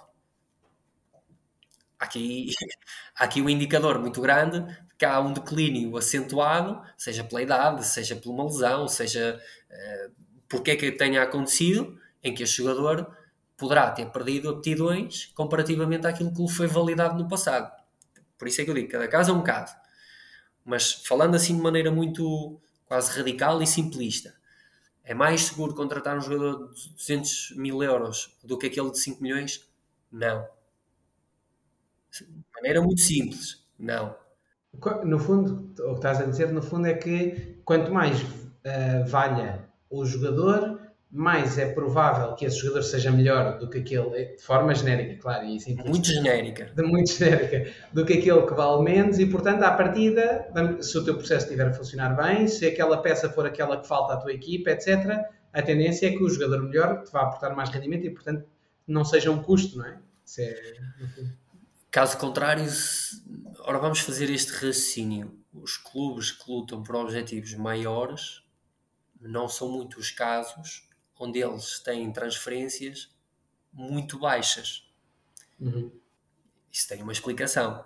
Porque se fizessem transferências muito baixas, à partida estão a comprar um certo tipo de qualidade. Ao elevar as transferências, nem todas resultam, não é? E temos muitos casos em que se pagou bem caro por um jogador, tinha-se uma expectativa, perspectivou-se um tipo de performance e ele não se conseguiu, não se conseguiu rentabilizar. Mas isso depois são outras questões e outros temas.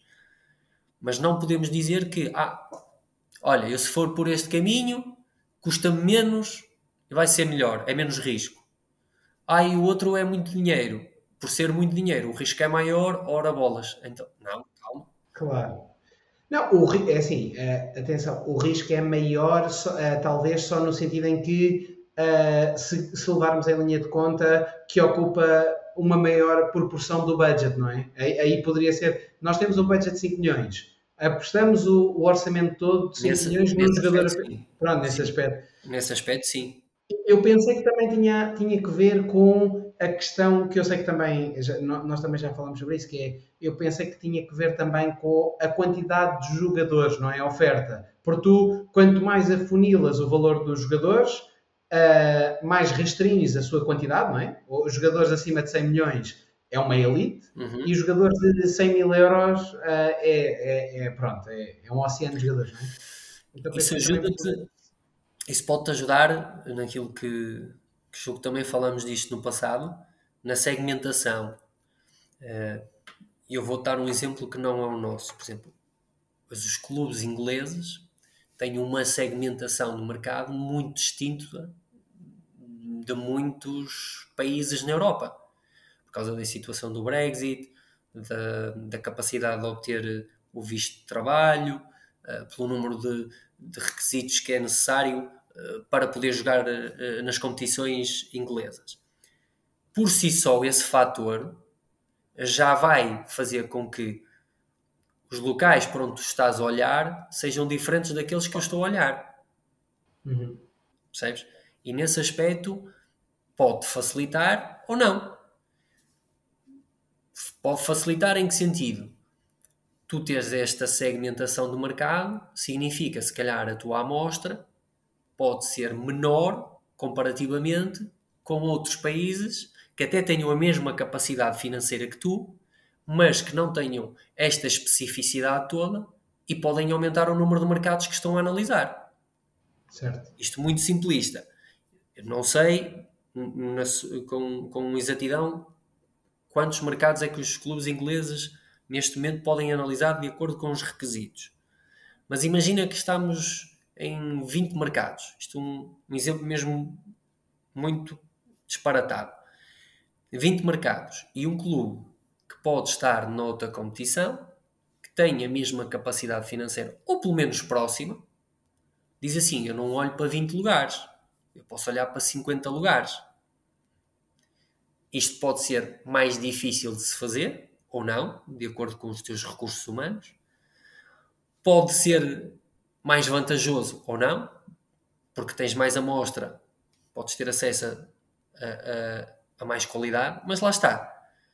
Isso não significa que vais ter mais qualidade porque estás a olhar para mais sítios. O que está só a ver 20, pode dizer assim, eu só olho para 20, mas os 20 são tão bons, tão bons, que eu toda a qualidade que necessito para atingir o objetivo está aqui. Ou seja, o que eu acho que é importante passar é que, e é importante fazer sempre este exercício para as pessoas uh, que estão, principalmente aquelas que estão a começar no mundo scouting, que é o que é que, o que é que nós queremos ver e para onde é que nós vamos olhar. Eu quero, olha, eu quero ver isto. O ponto A, o B, o C, o D. E agora para onde é que eu vou olhar? Pelo menos estes dois pontos são extremamente importantes. Existem depois todos os outros pontos que são importantes de acordo com a dimensão do projeto, o número de recursos humanos, capacidade do budget, etc, etc, etc. Mas pelo menos estes dois pontos têm que estar em quase presente em todo lado. O que é que eu quero ver e onde é que eu vou olhar? E depois pode ser, vou olhar para mais sítios, vou olhar para menos sítios, eu quero ver uma qualidade superior, quero ver uma qualidade intermédia, quero ver uma qualidade que até pode ser um bocadinho mais abaixo. Isto depois tens que adaptar. E é também essa arte, pelo menos que eu considero a verdadeira arte do scouting, é conseguires adaptar-te à realidade onde estás.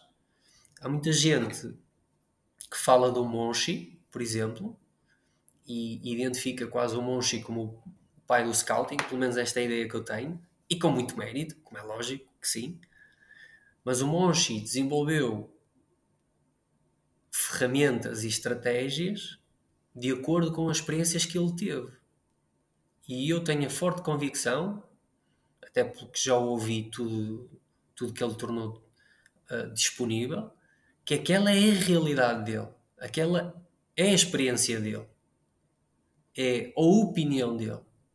Porque nós, e eu, neste passado mais recente, tenho dado algumas formações de scouting, e muitas pessoas estão a começar, se calhar aquele processo tão desenvolvido pode não fazer sentido para estruturas mais pequenas, com um segmento mais pequeno, com uma capacidade de budget mais pequeno.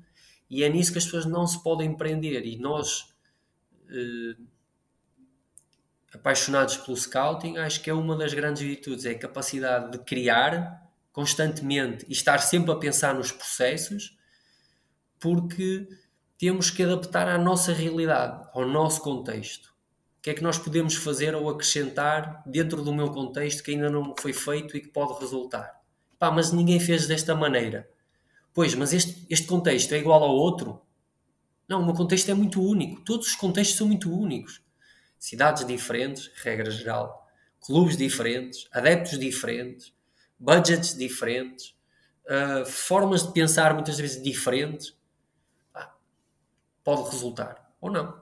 Sim, sim, sim, sim. E falando de diferentes contextos e pegando também na, no caso inglês que falavas, Uh, a verdade é que cada uh, clube que tenha um departamento de scouting tem esse departamento tem a sua própria dimensão, não é? Que pode ser superior, mais alargada ou mais reduzida. Uhum. Uh, tu próprio, com a experiência que tiveste trabalhando remotamente, também tiveste acesso àquilo que, que, se perde, não é? A reação dos adeptos, o estado de espírito de um administrador, do próprio treinador ainda que não existindo cenários perfeitos, também admites que, por exemplo, eventualmente no futuro uh, te poderia dar jeito teres algum tipo de profissionais de scouts mais distribuídos pelo mundo, também, eventualmente, na, tua equipa. Aquilo que eu te questionava, porque sei que também és, tens uma ideia à partida que os departamentos de scouting mais reduzidos também uh, propiciam relações de confiança entre os elementos,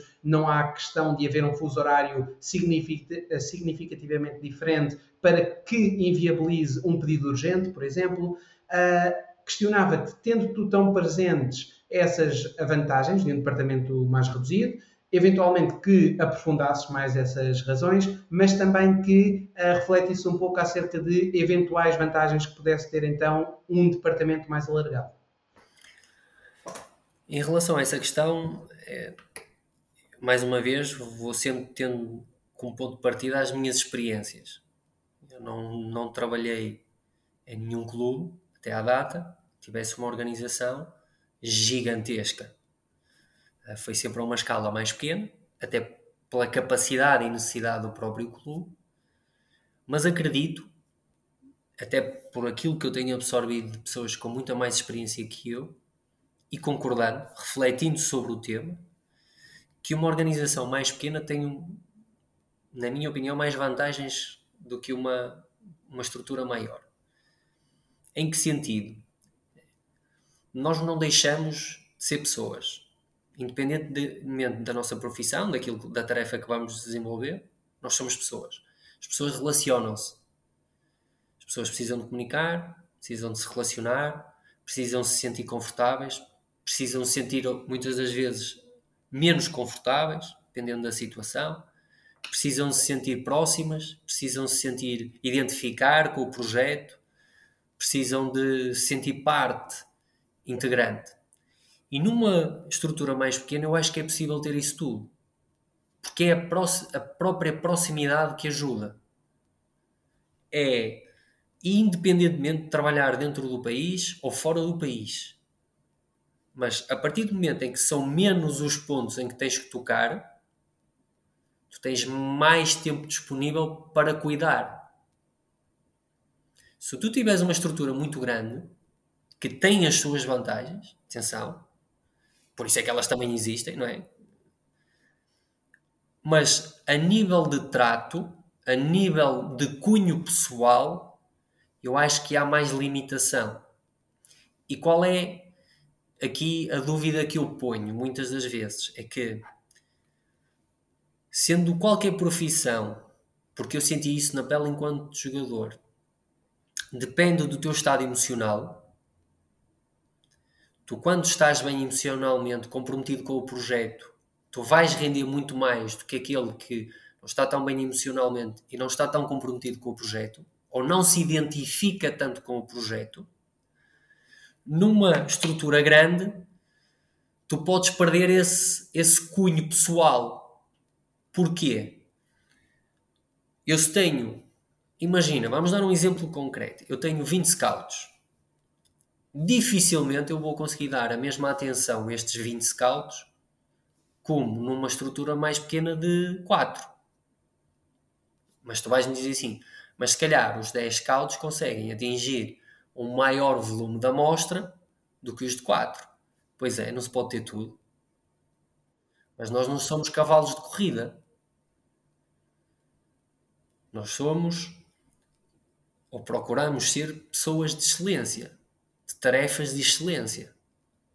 E é que é isso que eu visualizo. Não é o muito fazer, é aquilo que fazemos fazê-lo com excelência.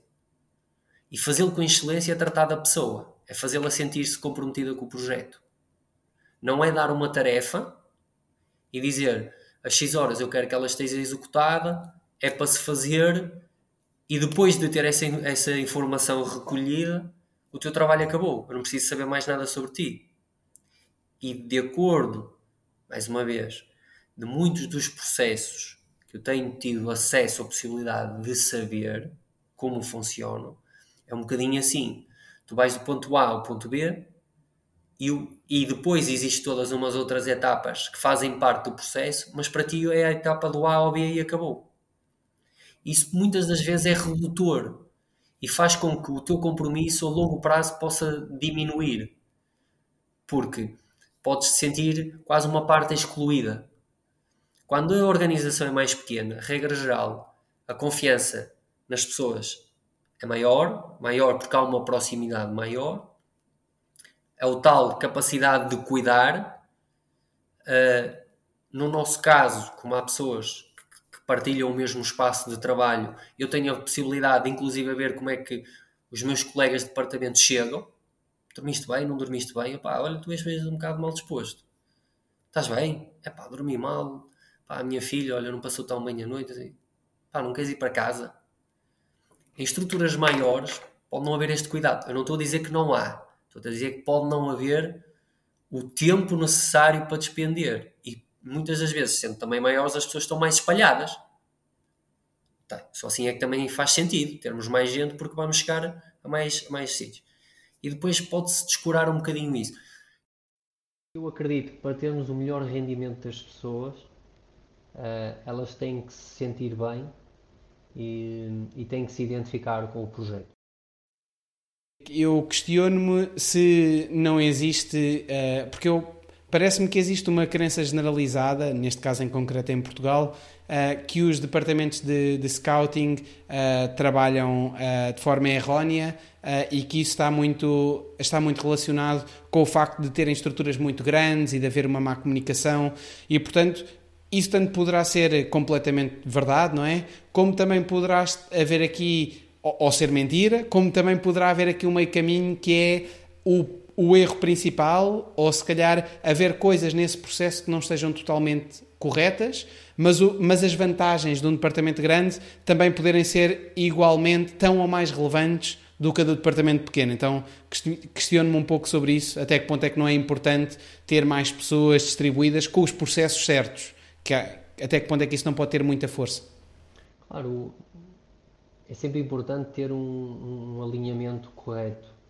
Uh, se tu não tens a base criada, mais difícil será pensar em teres muita gente a executar a, uma tarefa e depois uh, podes até nem validar tudo o que fazem, podes até não, não ter a capacidade de interagir com elas como deves. Ou seja, cada contexto é um contexto. Eu acho que a nível nacional, do que eu conheço da realidade uh, na grande maioria dos clubes, não acho que seja muito comum uma estrutura grande. Uh, até porque eu acho que o número de, de, pessoas que estão nos departamentos, eu acho que o futebol português tem feito um trabalho muito bom uh, e tem auxiliado com bom nível. precisamos, é sim, refinar o processo um, de os próprios clubes poderem crescer mais, uh, mas isso o tempo haverá de se encarregar e acho que, acho não, tenho a certeza, desde o período em que eu joguei em Portugal e já lá vão uns anos largos, uh, até ao momento atual já muito evoluiu.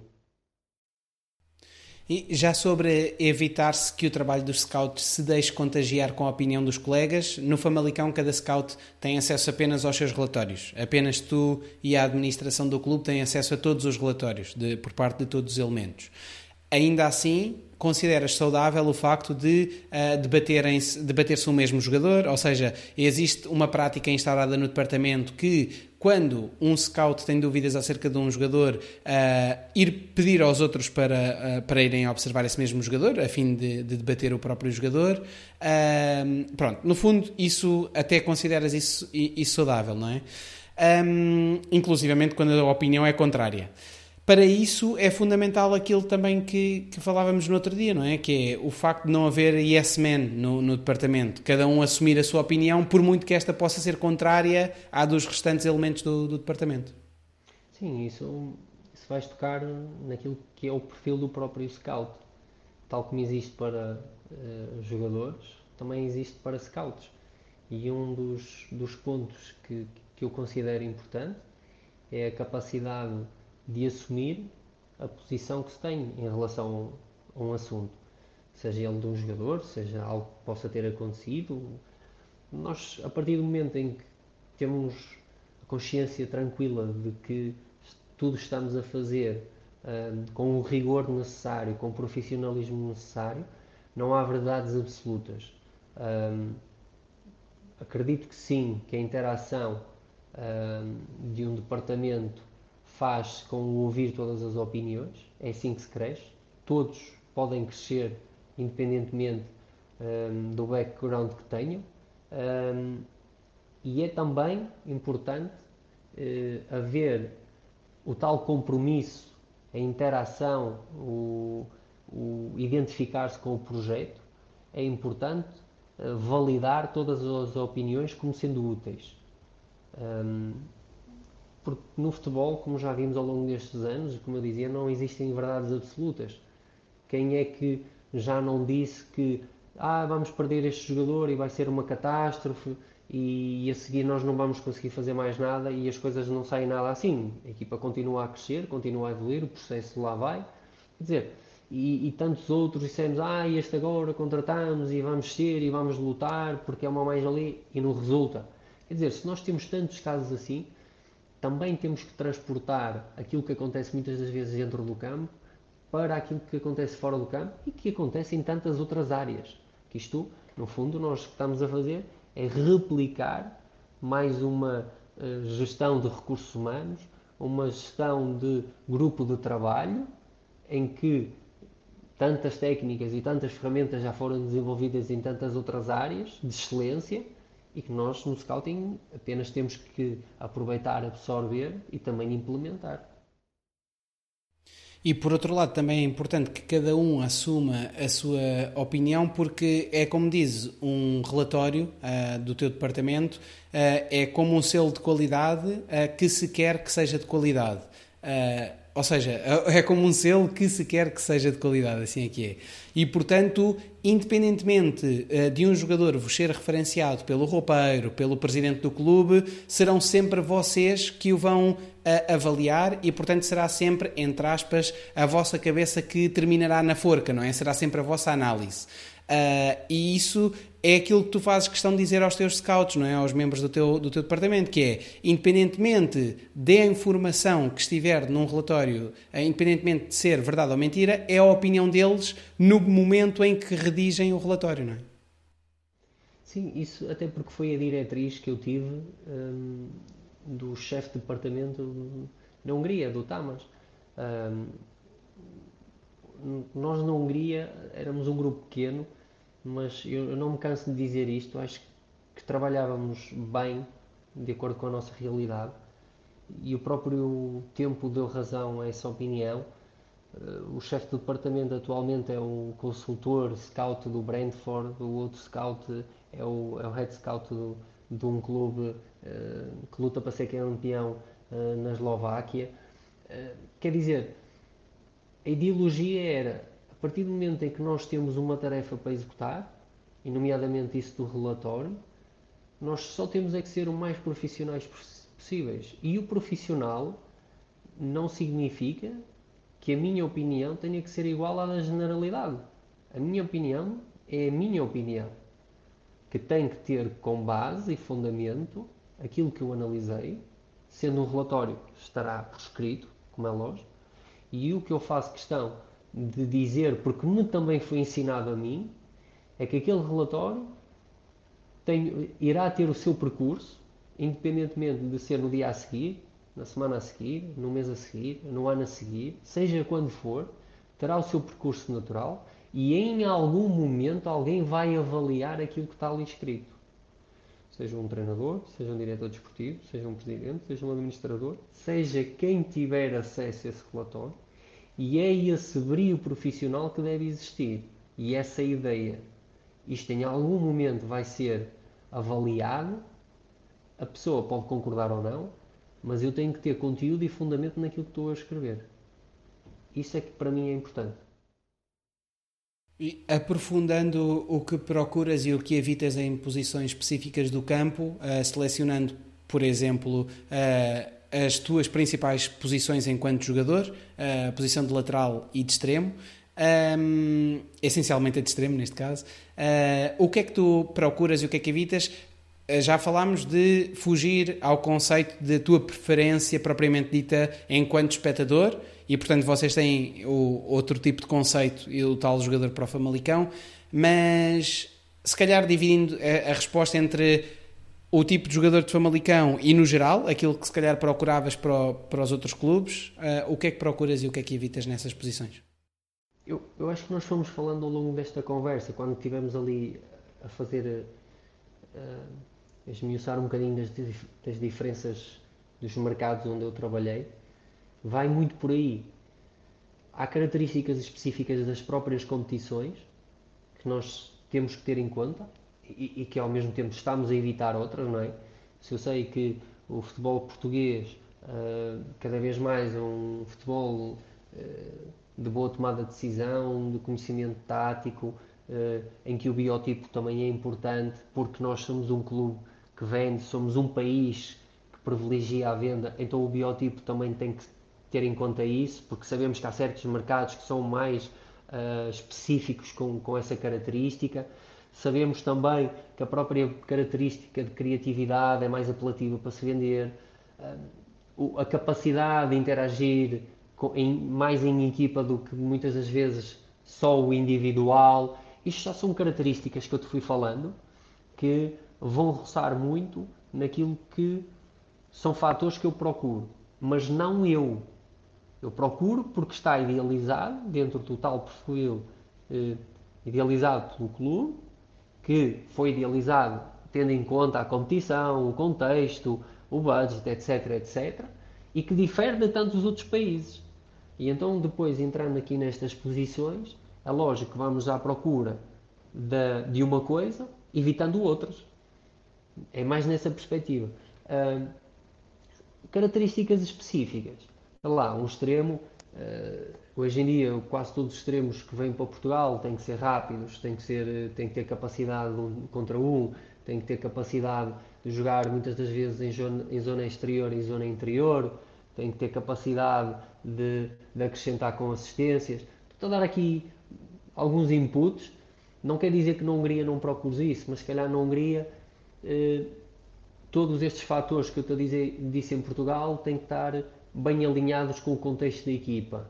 Se calhar na Hungria, se tu tiveres um que é mesmo muito, muito, muito forte e acaba por muitas das vezes até fazer as coisas a solo, se calhar na, na Hungria encaixa um bocadinho melhor do que aqui em Portugal, porque aqui em Portugal era aquilo que te dizia, com o contexto, com a competição, com o know-how dos treinadores, com o conceito de equipa, com a estratégia enquanto equipa pode buscar um bocadinho mais. Na Arábia, na Arábia também resulta muito bem em certas eh, eh, posições específicas, mas se calhar na Arábia tu precisas é de jogadores muito mais verticais, jogadores que tenham uma velocidade boa, porque o, o jogo na Arábia, em regra geral, chega a um certo período do jogo, fica muito partido, e então tu precisas de jogadores que individualmente tenham capacidade para eles conseguirem desequilibrar, mas por estarem muitas das vezes os blocos completamente afastados e haver muito espaço, se calhar tens que privilegiar aquele que tem mais velocidade, não pode ser se calhar tanto um jogador de bola no pé.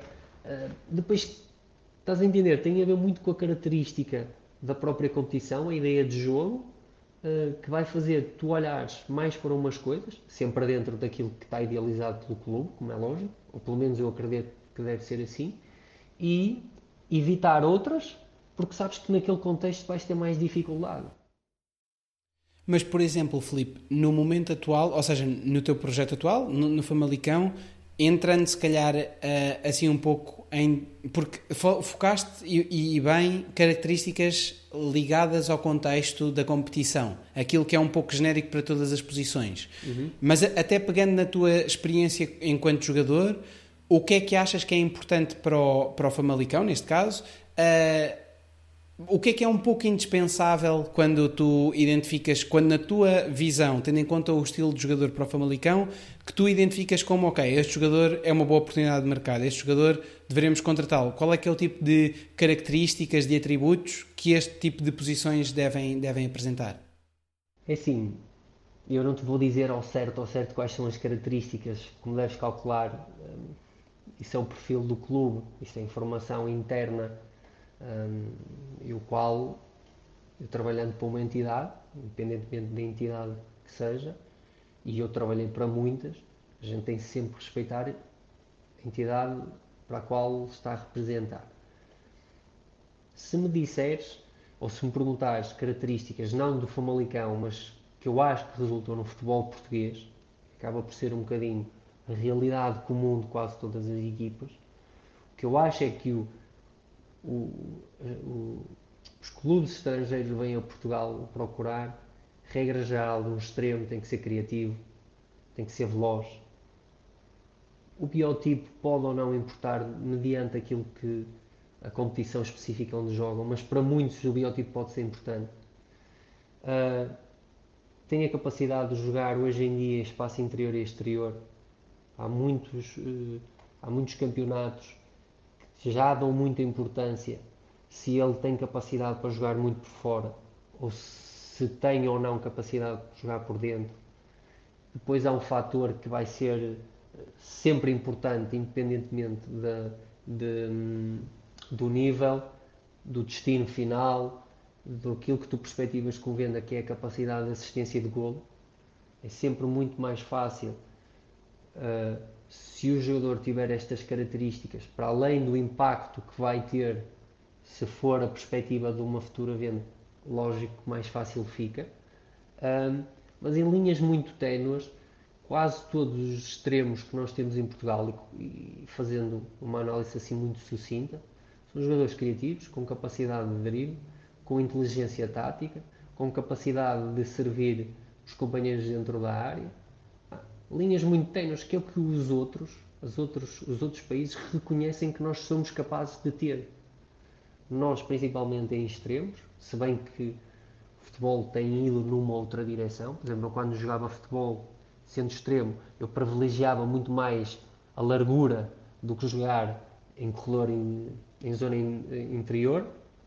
E na largura nós tínhamos dinâmicas muito específicas, com os overlappings, com o cruzar de zona intermédia, se calhar até muitas das vezes antecipar o cruzamento, em ser muito fortes num contra um. Uh, e, e, e, pegas em exemplos uh, muito mais impactantes do que aquilo que eu fui, como os Figo, como os Simão Sabrosa, como os Quaresma, uh, sei lá, os Nanis. Sempre tivemos extremos com criatividade acima da média. E também jogadores estrangeiros. Temos tantos outros exemplos que passaram por Portugal com, com essa qualidade e que ainda hoje temos. E que nessa posição específica é aquilo que os outros clubes esperam de ver, ver de nós, quando falo clubes, clubes estrangeiros, e é aquilo que nós conseguimos potenciar. Nós nunca podemos perder essa traça. Percebes? Depois, cada caso é um caso, lógico. Olha, temos um extremo que é mais competente uh, em zona interior. Isto encaixa no meu modelo de jogo é isto que, que é pretendido. Pá, depois tens que ir à procura de, daquela especificidade, mas em linhas muito gerais. É dentro da criatividade e capacidade de desequilíbrio. Em contrapartida, para a posição de lateral, haveria alguma, algum acrescento ou, ou, ou seria. Por exemplo, a lateral é curioso. Eu, eu vou dar a experiência que eu tive, que pode usar, acho que serve aqui como um, uma diferenciação que eu acho que hoje em dia já não é tanto assim, mas que no momento em que eu tive estas experiências foi muito distante. Eu quando era lateral em Portugal, eu venho como um ex-extremo, adaptado a lateral, e começo a fazer carreira como lateral. Entretanto, eu sou, transfiro-me para a Itália. Saio do Braga, que termina em segundo lugar no Campeonato Português, e vou para o Parma da Série A o estilo de jogo que me era exigido em Itália era totalmente distinto daquilo que me exigiam em Portugal. Em Portugal era-me exigido ter comportamentos ofensivos de excelência, em que eu muitas das vezes operava quase como um extremo, em que o extremo ia para a zona interior, ou então eu tinha que ter um bom timing de chegada para desequilibrar, e muitas das vezes a estratégia passava por, pelo meu desequilíbrio, ou do lateral contrário, contrário, do lado contrário, também ele, conseguirmos nós desequilibrar na surpresa, ou seja, atraíamos de um lado, encontrávamos superioridade do outro lado e o lateral, no overlapping, conseguia chegar ao último terço para desequilibrar e, e criar uh, a capacidade de servir. Em Itália, era-me pedido exatamente o oposto. Era muito forte no posicionamento, muito forte no um contra um, auxiliar o extremo, mas não ser o, o, elemento de desequilíbrio. O extremo é que tinha que criar desequilíbrio juntamente com o, o médio ou o avançado. Eu tinha que ser quase estar na retaguarda. Eu tinha que ser o ponto de equilíbrio. Eu tinha que equilibrar o flanco, tinha que lidar com a superioridade numérica, tinha que lidar com ter a linha mais alta ou mais baixa. E isso não era muito o problema do extremo. Em Portugal, não, é aquilo que dizia seja.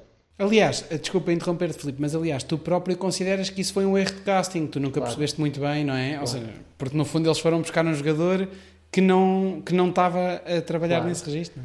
Mas, para te dizer o quê? Eu não acredito que o futebol italiano, hoje em dia, tenha os mesmos requisitos. Ou seja, aquilo que serviu no passado, ou que era diretriz no passado, já mudou. E não foram assim há tantos anos. Sim, sim, sim. Ou seja, isto é.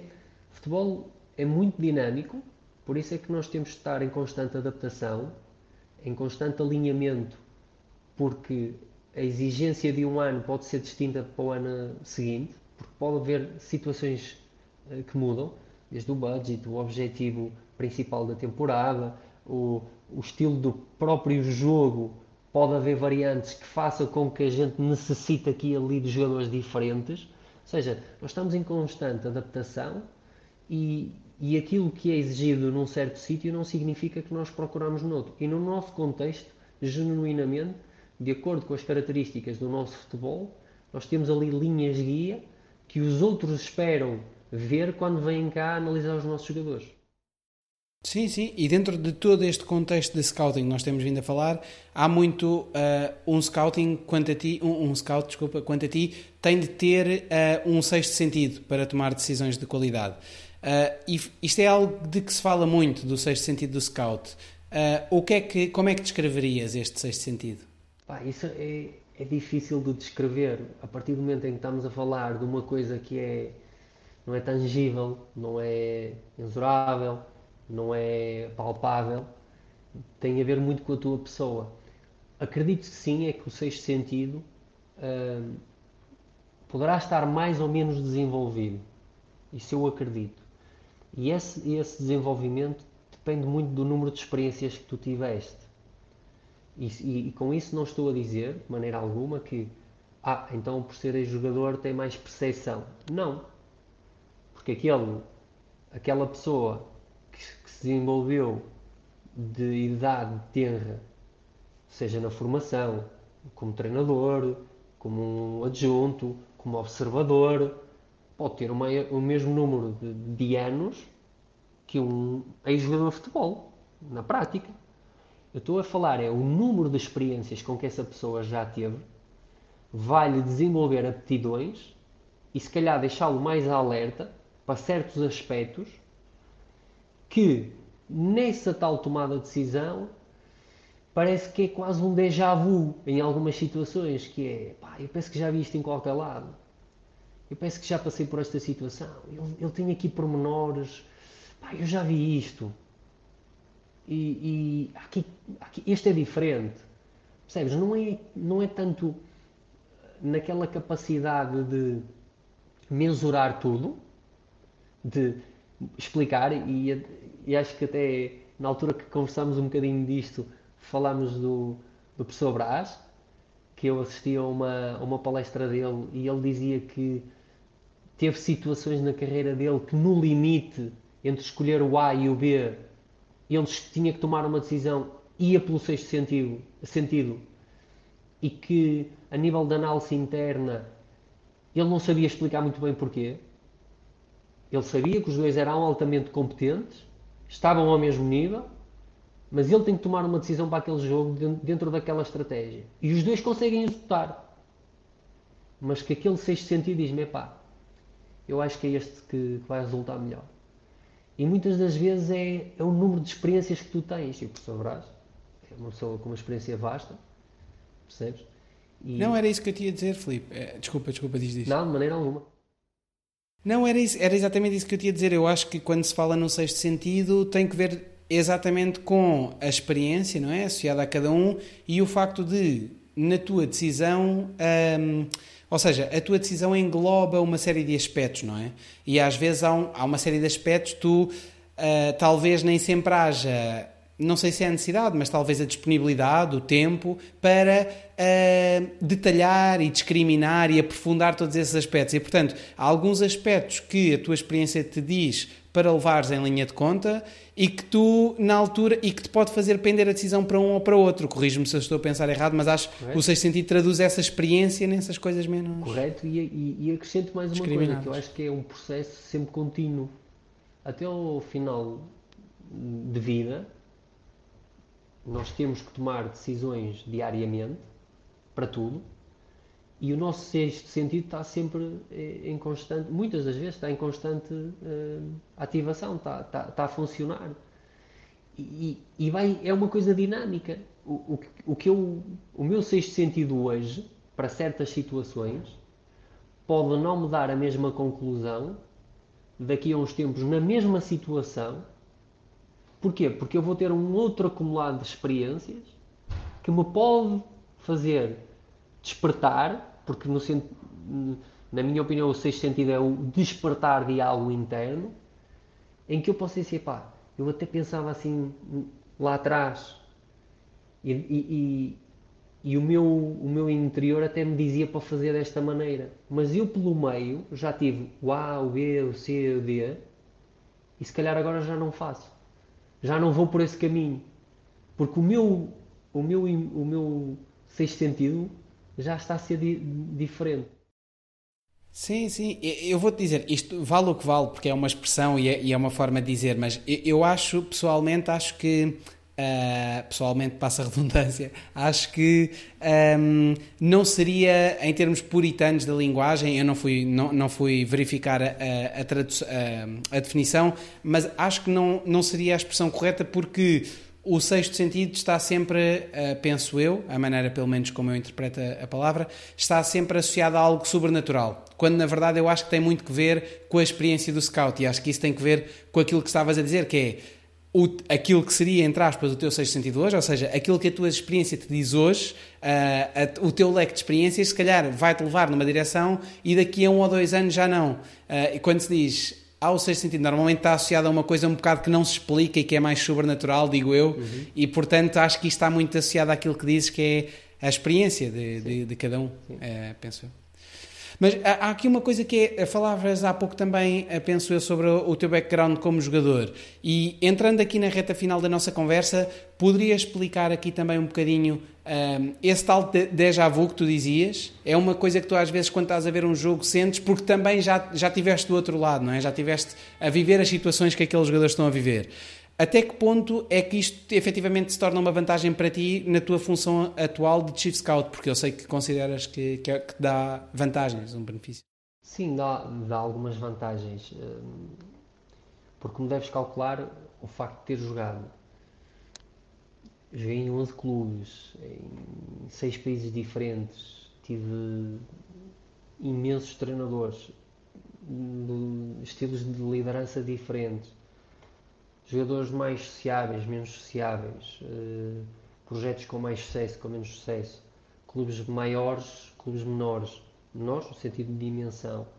Um, isto ajuda-te a ter as tais experiências que estávamos a falar. E quando tu estás a avaliar ou a observar uh, em contexto competitivo, há muitas coisas que se repetem. Ou se não se repetem, são semelhantes. Em que sentido? O ganhar será sempre ganhar, o perder será sempre perder. Há certas reações que se têm que, independentemente do, da temporada ou da época ou da dinâmica, da estrutura tática, são aspectos comportamentais.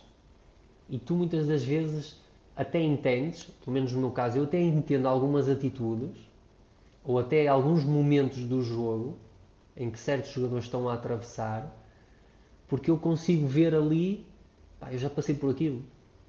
Olha, ele já não arrisca um contra um. Pois é, ele já não arrisca porque o Mista está ali na linha lateral e já o chamou a atenção quatro ou cinco vezes. Pá, isto é uma debilidade? Pode ser. Ou, ou não. Pode ser o um momento. Com este treinador, pode haver aqui um handicap porque não há uma identificação e o condiciona, porque este jogador até pode ser um jogador que precisa mais estímulo de confiança do que verdadeiramente de estímulo de exigência. Pá, isto pode ser um fator, mas eu tenho que ver mais amostra para concluir isso. Eu fico com aquele input mais rápido, percebes? Sei lá, um jogador que teve três meses parado eh, por ter uma lesão. Os primeiros jogos que vêm, pá, não entra com tanto uh, energia, com tanta agressividade, uh, não tem tanta vontade de fazer o sprint longo, porque se foi uma lesão muscular. Pá, há ali alguma coisa? Há. Pronto, então vamos dar um bocadinho mais tempo a analisar para ver se ele supera, porque fico com o input que há ali ainda resistência. Pá, superou, ok, está tratado. Não superou, tem que ter atenção.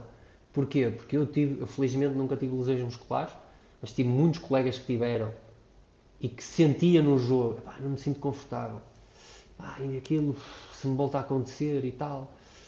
Jogadores que jogam com dor, outra das coisas que muita gente pode não ter a percepção, eu acho que não há nenhum jogador que não jogue com dor. Nenhum. Eu não me recordo de jogar nenhum jogo sem dor. Nem que seja no próprio jogo, pela carga e pela exigência do próprio jogo. E muitas das vezes há certos comportamentos dentro do jogo, bater mais forte ou menos forte, fazer um passo longo ou fazer um passo curto, de ter uma dividida mais intensa, fazer um último sprint o que seja, que pode estar relacionado com pequenas mazelas que tu tenhas. E aquilo não significa que é o padrão do jogador. Porque aquela dor específica pode ter sido causada num dia de treino em que eu não tive a possibilidade de ver, em que condicionou o jogador, em que ele até foi para o jogo uh, e está a fazer um sacrifício maior, porque quer ajudar a equipa, tem um compromisso e tal. Para teres exemplo do que eu te estou a dizer, jogava eu em Inglaterra e um dos jogadores da equipa principal teve pai, dois ou três meses a levar injeções num dedo. Porque ele tinha um dedo partido. E teve, só no final da temporada que ele foi operado e andava a fazer infiltrações para diminuir a dor, a, a sensibilidade do dedo, para poder jogar.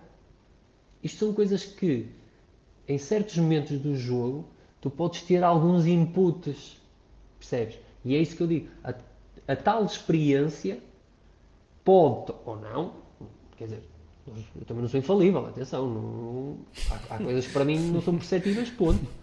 Mas por vezes há certas reações, há certos comportamentos que eu digo, epá, pode ser isto.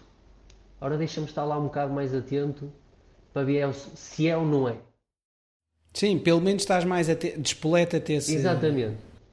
Mas isto, atenção, não é verdade, nem é verdade absoluta, nem é preciso ser um ex-jogador para ter isto, muito longe disso. É preciso sim é ter experiências, seja ver muitos jogos, seja participar, seja participar como atleta, seja participar atleta amador, seja como uh, participar na formação, seja no que seja. Portanto, é ter experiências. Sim, sim, sim, sim. Para além disso, Filipe, o facto de ter jogado em cinco países estrangeiros diferentes, ou seja, como Portugal, teres vivido em seis países, uh, e portanto tiveste naturalmente de aprimorar a tua capacidade de adaptação, e também o facto de teres uh, trabalhado com, com uma gama vasta de treinadores, uh, isso também te permite, por exemplo, não ser surpreendido, uh, quer o treinador se queira envolver no processo do departamento de scouting, quer o departamento não pretenda de todo comunicar com esse mesmo departamento. Ou seja, não é, é como tu dizes, não que numa situação ou noutra não, não será algo que te irá surpreender. Inclusivamente contas que o treinador, que se eu não estou em erro foi aquele que tirou mais uh, rendimento de ti, uh, era um treinador que não tinha um canal de televisão uh, que era necessário para ver os jogos e, portanto, ia à tua casa ver os jogos. Todas estas vivências é, é apenas para complementar um bocadinho daquilo que estás a dizer.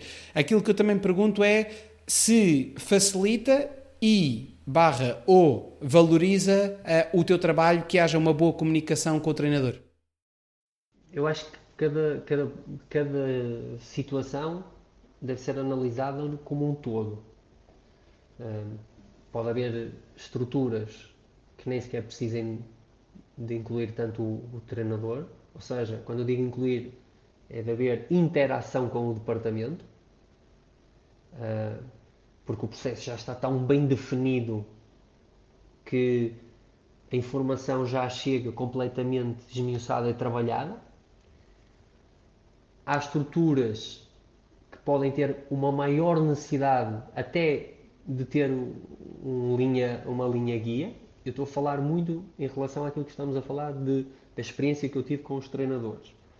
Eu tive em clubes onde o treinador tinha praticamente a chave do clube e se calhar era a melhor coisa uh, para o clube.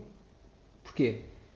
Se calhar não estavam suficientemente estruturados, porque se calhar um, ehm, facilitava muito o alinhamento, ou seja, aquela pessoa tinha uma, uma capacidade de decisão mais elevada, mas de certa maneira ir, se, iriam ser tomadas decisões uh, em prol de um objetivo.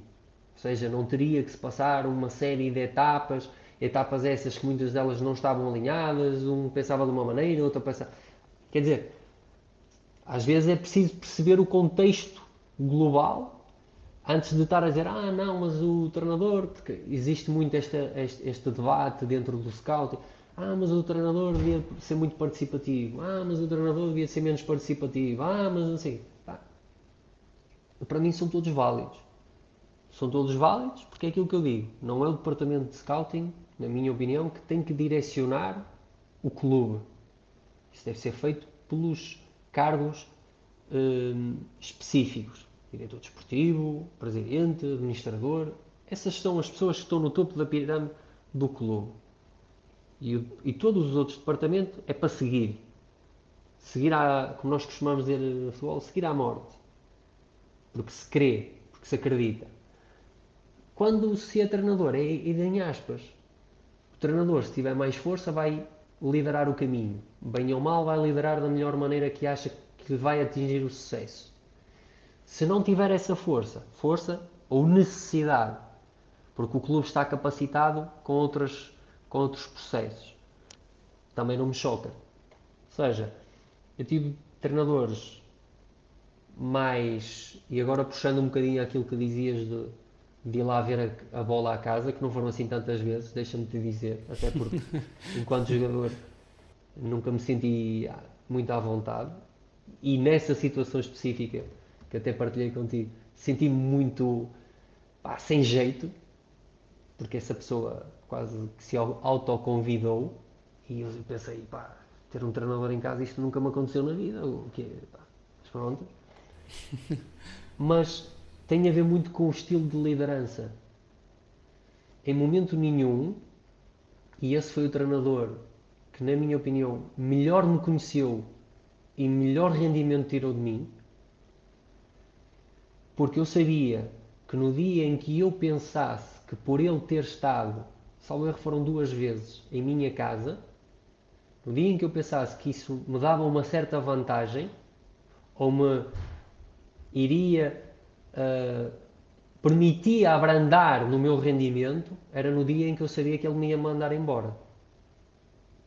Percebes? Ou seja, há lideranças que te dão um bocadinho mais de abertura porque entendem a tua personalidade e tu até lidas bem com isso. Há lideranças que te dão menos abertura e tu, enquanto personalidade, também lidas muito bem com isso e tiras um rendimento superior.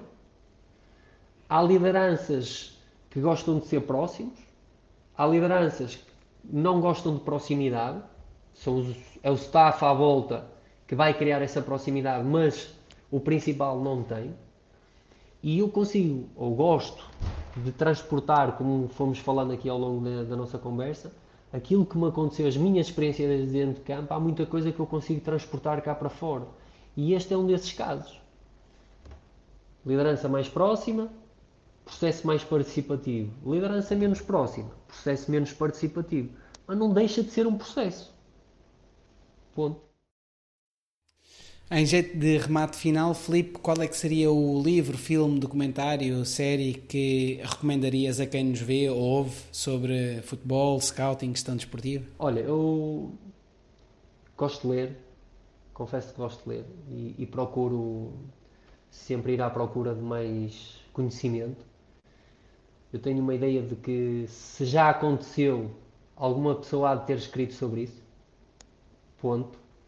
O número de anos que temos enquanto humanidade uh, já nos dá uma boa bagagem, não para todos os temas, no sentido daquilo que podemos inovar, mas as situações mais práticas, mais corriqueiras, já aconteceu a alguém.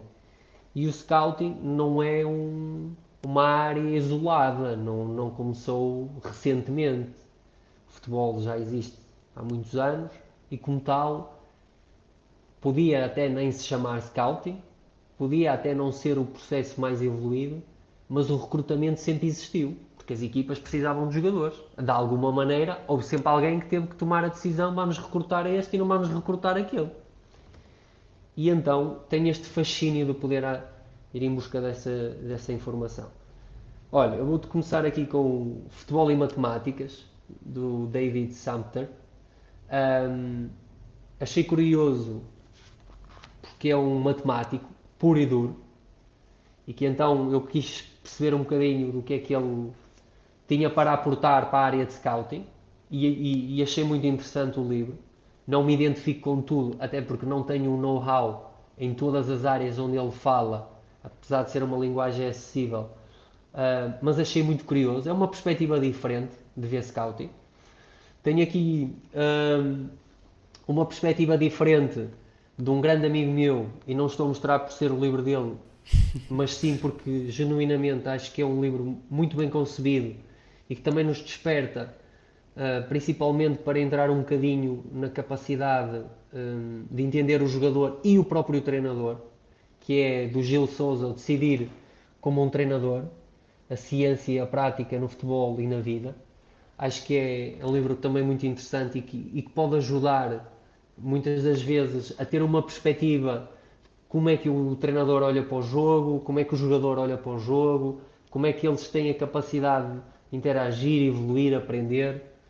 E por último, o que eu acho que um, a nível nacional já temos uma qualidade de scouting boa, por isso é que tantos outros clubes, quando eu digo scouting, dirigismo, uh, mesmo a capacidade dos clubes se organizarem, capacidade de organização da própria competição, a nossa capacidade de competir nas competições estrangeiras, a nossa seleção, isto é tudo um processo de há muitos anos.